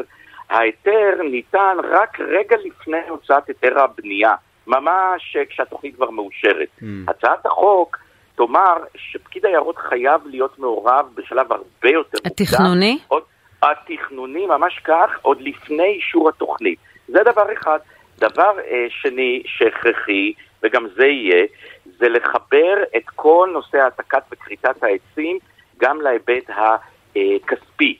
כלומר, ברגע שיזם אה, יכרות עץ אה, באופן חוקי, יקבל היתר לכרות עץ כי יש תוכנית בנייה לצורך העניין, הוא יהיה חייב לשפות לטובת קרן אה, לשיפוי אה, אה, שתהיה בידי המשרד להגנת הסביבה ולטובת נטיות אה, מחודשות. אגב, זה ישמש עיריות. הקרן הזאת בעצם אה, אחר כך תשמש את העיריות השונות בכדי לנטוע עצים. עכשיו, כן. מה שעוד אנחנו אומרים בהצעת החוק הזאת, וזה מאוד חשוב, זה לחייב רשויות מקומיות מדי שנה לעשות מיפוי של השטחים הפתוחים בתחומן ולנטוע בכל שנה 2% 2% משטח, מהשטח הפתוח, עצים. כל שנה עירייה תחויב לעשות את זה. אמרנו שעיריות באמת אה, נותנות אה, ככה אה, היתרי כריתה כלאחר יד הרבה פעמים. חשוב גם לומר את הדברים החיוביים. יש עיריות, דוגמת עיריית הרצליה, שהבסיס שלה כרגע זה עץ לכל אדם. זאת אומרת, הם כרגע נמצאים כמותית על שני, על אה, שני, אה, אה, עץ לכל שני אנשים, לפי הנתונים אה, אבל יש להם יד. אני, אה, אנחנו... יש להם יד, כן. נכון. ואני לא יודעת עד כמה הצעת החוק הזו באמת יכולה לעבור בכנסת הזו, כשאין להם רוב, אבל אני מקווה שיצטרפו לזה חברים מהקואליציה ומהאופוזיציה, עורך הדין עמית ברכה, מנכ"ל... אני חושב שכן, כן. שרון. גם אני חושבת. לא, אני נכון. אומר משפט, זה לא זה עניין נורמתי, זה לא עניין, נכון. לא אה, באיזשהו debate. כן. אני חושב שיעשו את זה וזה הכרחי. אנחנו גם אגב נהיה מחויב, יהיו מחויבים להראות לנו לציבור היתרי כריתה. אה, ולתלות את השלט על העץ, שאמור להיקרא. כמו שתולים על אה, בתים כאשר אה. כמובן עושים נכון שיפוצים. עורך הדין עמית ברכה, מנכ"ל אדם טבע ודין, תודה רבה. תודה רבה. תודה לכם, תודה. ואיזה כיף לפתוח את הבוקר עם נטע גרטי. בוקר טוב לך. היי, בוקר טוב. בוקר אור. מה שלומך? בסדר, מה שלומכם? בסדר? את בדרך כלל. קמה בבוקר מוקדם, או שבגלל ההצגות בערב אה, פחות? זה פחות התפקיד שלך. אה, את האמת שאנחנו עושים רוטציה, אם אנחנו כבר נכנסים ומדקדקים, שנינו מופיעים בערבים. נכון. אז אה, כזה אז זה מחולק לפי. ימים, או שזה אין לי כוח מחר תקום אתה? אה, זה די זה די אה, כזה מחולק לפי ימים, אבל אנחנו אנשים אבל עכשיו אה, גם היה קשה, וזה- עכשיו לא, היה חנוכה והיה לכם הצגות ילדים, זאת אומרת זה שיא התקופה. לא, דווקא אני לא לא ב- לא לא ב- לא. בילדים. אה, לא, לא. סבבה. אז את בקאמרי באהבה ומגפה, וצפיתי בהצגה עם מ- מ- פשוט מצוינת. ואת. מצוינת, כן, והיא משחקת עם משהו שקרה לכולנו, הקורונה, אבל למה היא רלוונטית? כן, גם אני ראיתי אותה די הרבה אחרי שכולנו היינו בסגרים. היא רלוונטית כי בעצם היא עושה קפסולות אנושיות של מצבים, שזה לא משנה שזה קורה במלון קורונה, זה היה יכול לקרות בכל מקום אחר, נכון? נכון, נכון, נכון, נכון. כן, יש שם אה, כאילו כל מיני התייחסויות כאלה שאני מתייחסת לזה כמו איזה טיפול. זה קצת כזה פוסט-טראומה. כאילו, יש איזה הת- התייחסויות כמובן לקורונה, אבל אה, באמת ה... הנושא העיקרי הוא יחסים, הוא אהבה, הוא אה, נושא, זאת אומרת, זה, זה כזה, זה קצת אבל, פילוסופי אבל, אבל בתוך קפסולה מרגישה. שהיא מוקצנת, כמו שקרה לנו בקורונה, נכון? הדברים היו מאוד מוקצנים בתקופה הזאת. נכון, נכון. הצגה שהיא בעצם מובנית, היא, המבנה שלה הוא אה, ש, שלושה קטעים שלא קשורים אחד לשני מבחינת דמויות, אלא רק הלוקיישן נשאר אותו דבר, שזה באמת במלון קורונה. אה, עם עוד איזה אפיזודה קטנה באמצע של כותבים אחרים, שהבמאי שלהם זה ירד רובינשטיין, הכה מוכשר. וזה באמת אה, קומדיה כזאת קצת מטורפת וגם מרגשת, ו... וזה מיוחד, זאת אומרת, לא רואים כזה, לא רואים הרבה כאלה. כן, ו-. והסיפור שלך הוא הסיפור הזוגי של בני זוג שהם די על הקרשים, נתקעים יחד בחדר במלון, במלון קורונה בבידוד. נכון, ובלי לעשות ספוילרים שם. אה, בלי? אוקיי, אז אני לא אספר. אבל כן, וקאסט נהדר. נכון. אני חושבת שגם כנרת לימוני וגם אה, קרן מור הן מצוינות. אני ראיתי את קרן אה, כנרת לימוני ו- וכל כן. הקאסט משוגע. כמובן, את המשובחת ביותר, אני כבר אגיד לך את זה. ובאמת תענוג, אתה צוחק המון, וזה גם, זה לא רק צ- צחוק, זה גם המון תובנות על... על הכל, על, על מה זוגיות, גם. על כן, על זוגיות, על מה עשית בחיים, על, תלוי איזה, איזה שורטקאט בהצגה אתה לוקח. אה, הצגה מצוינת, מאוד מהנה, ולא לא צריך, לי, זה לא קשור רק לקורונה, זאת אומרת, יש המון בדיחות נכון. שפותחות כל מיני חוויות שעברנו. נכון. וזה גם הצגה מסוג שונה, נכון? כאילו, ממה שאתם מתארות כאן, הצגה היא קצת יותר פרינג'ית, ככה יותר אה, אקסטרימית, חדשנית, נכון? כן, יש בה משהו חדשני גם במבנה שלה, והקהל נו... אז זה נורא כיף לשחק בהצגות. אני בדרך כלל, זאת אומרת, אני עושה גם קומדיות, אבל אה, אני, בהצ... אני מכירה טוב מאוד את התחושה הזאת שאני על הבמה ואני מרגישה שהקהל בוכה ואני שומעת קינוחי אף וכאלה. זה קורה גם פה, אבל גם יש כאן צחוק גדול גם, שזה דבר... אה, זה דלק עצום כשחקנית לעמוד על במה ולשמוע את הקהל אה, שואג מצחוק, אז זה כזאת, זה כזאת הצגה, היא מופרעת כזאת. אנחנו עכשיו משחקים אותה כל הסופש, אה, וגם בסילבסטר. אה, יפה, יש עוד הצגה בסילבסטר לאהבה ומגפה, אז למי שאין לו תוכניות, עזבו אתכם מלעמוד כן, במסעדות יהיה ולשלם. כרטיסים אבל בסילבסטר נשמע לי כמו אה, בלתי ווא- לא אפשרית. בדקתי את מצב האולם, אבל אה, מקסימום ייקחו. בתיאטרון הקאמרי. נכון, לתאריך אחר. ואז את אומרת שהיתרון בעצם על הבמה, שאת שומעת את הממח... אה, ממח- ממחטות, את הטישו, אה, ואת שומעת גם את הצחוקים לעומת אה, פאודה שעם כל ההד שלה וזה, את לא, לא תמיד שומעת את הקהל. לא, שומעת אותם רק אחר כך ברחוב שמדברים, מספרים לי שאוהבים. או תגידי לא כבר מדברים על פאודה 5 או שזה עוד לא? בטח. כן? מדברים, מדברים. לא יודעת מה הם יעשו עם התסריט ה... לא יודעת מה עושים עם הדיבורים, אבל מדברים. כן. לא, גם אני לא יודעת מה הם עשו עם התסריט הבלתי אפשרי הזה, איך שנגמרה העונה האחרונה, אני לא יודעת איך הם יצאו אה, אני לא מהבור סיימתי שהם אותה קראו עדיין, אני לעצמם. חיכיתי לנטפליקס ועד שזה הגיע שם העולם- זה... העולם הוא מקום כל כך משוגע שאני בטוחה שנמצא תסריט. רגע, אבל מה, אפשר שנייה, סתם שאלה קטנה, אם יש לנו עוד איזה דקה וחצי. מה מה מערכת היחסים בינך לבין דורון? אני לא מבינה את זה. את- כאילו אתם גרושים, אבל אתם כל הזמן יחד. נכון, אנחנו גרושים קרובים. מה, גרושים- מגד- מגדלים ילד, גרוש- לא? גרושים אוהבים. ילדים. ילדים, כן. ילדים. שהוגלו אה, כרגע. יש שניים, להם איזה כן. מין שני אה, ילדים שהוגלו. קשר מיוחד כזה, וזה... הם גדלו יחד. כי כל ו- פרק אני אומרת, רגע, הם חזרו? הם לא חזרו? אני לא מבינה את העניין. או הנה, זה כבר עונה חמש, הנה, זה הנושא, זה התמה. נכון, יפה. אז אהבה ומגפה בקאמרי, איזה כיף נטע גרטי לדבר תודה, איתך. תודה. נפלנו דרך אגב על הבוקר שלך, על התורנות שלך, כבר אמרת אני אקח את הבוקר, כי אני ממילא עולה לרדיו? אה, לא, את האמת שאני פרגנתי לכם כאן. לא יואו, אז. גם לא הבוקר שלך לך. וגם עלית, אנחנו מאוד מעריכים את זה. נטע גרטי, תודה תודה רבה. רבה לכם. תודה, תודה להתראות, רבה. תודה רבה. טוב, אני נורא אוהבת את הפינת בוקר הזו, כי אנחנו כן, מדברים הרבה. דברים קשים וזה, ואז פותחים בוקר עם לא, מישהו. זה גם נחמד לדעת שיש כזה פרינג' בתיאטרון, יותר דברים חדשניים, פחות, את יודעת, כאילו שנים יש את אותה תמה בתיאטראות הישראלים, ופתאום ככה איזו יציאה כזאת שהיא... נכון, וגם עוד דבר, אנחנו ממש מנפצים את המיתוס הזה של אנשי entertainment שהם כולם ישנים בבוקר, כולם בורגנים עם ילדים, כולם. צריכים לקום, להכין סנדוויצ'ים, אין זמן להיות rockstars כאלה שמתעוררים בעשר, זה לא קורה. באמת, כולם, כל מי שדיברנו איתו, ובאמת שמות מאוד גדולים בחודשים האחרונים. rockstar בלילה, אבל כן, בבוקר בבוקר צריך. אה, לקום ולהתארגן לבית ספר. לגמרי. יפה, טוב, אנחנו uh, סיימנו את התוכנית הזאת, תוכ- תוכנית להשבוע, מחר שידור חי של השבעת הממשלה בוויינט ובאולפן וויינט, גם ברדיו, גם באולפן וויינט, מורן אזולאי וישי שנר, כולם יהיו איתנו uh, מחר. ואנחנו מסיימים, בר שמור, תודה רבה. תודה רבה, שרון. יו- על היום, לעורכת שלנו ריקי כרמי, למפיקות יובל כהן ומאיה פרדו, לטכנאי השידור עמרי זינגר, להתראות.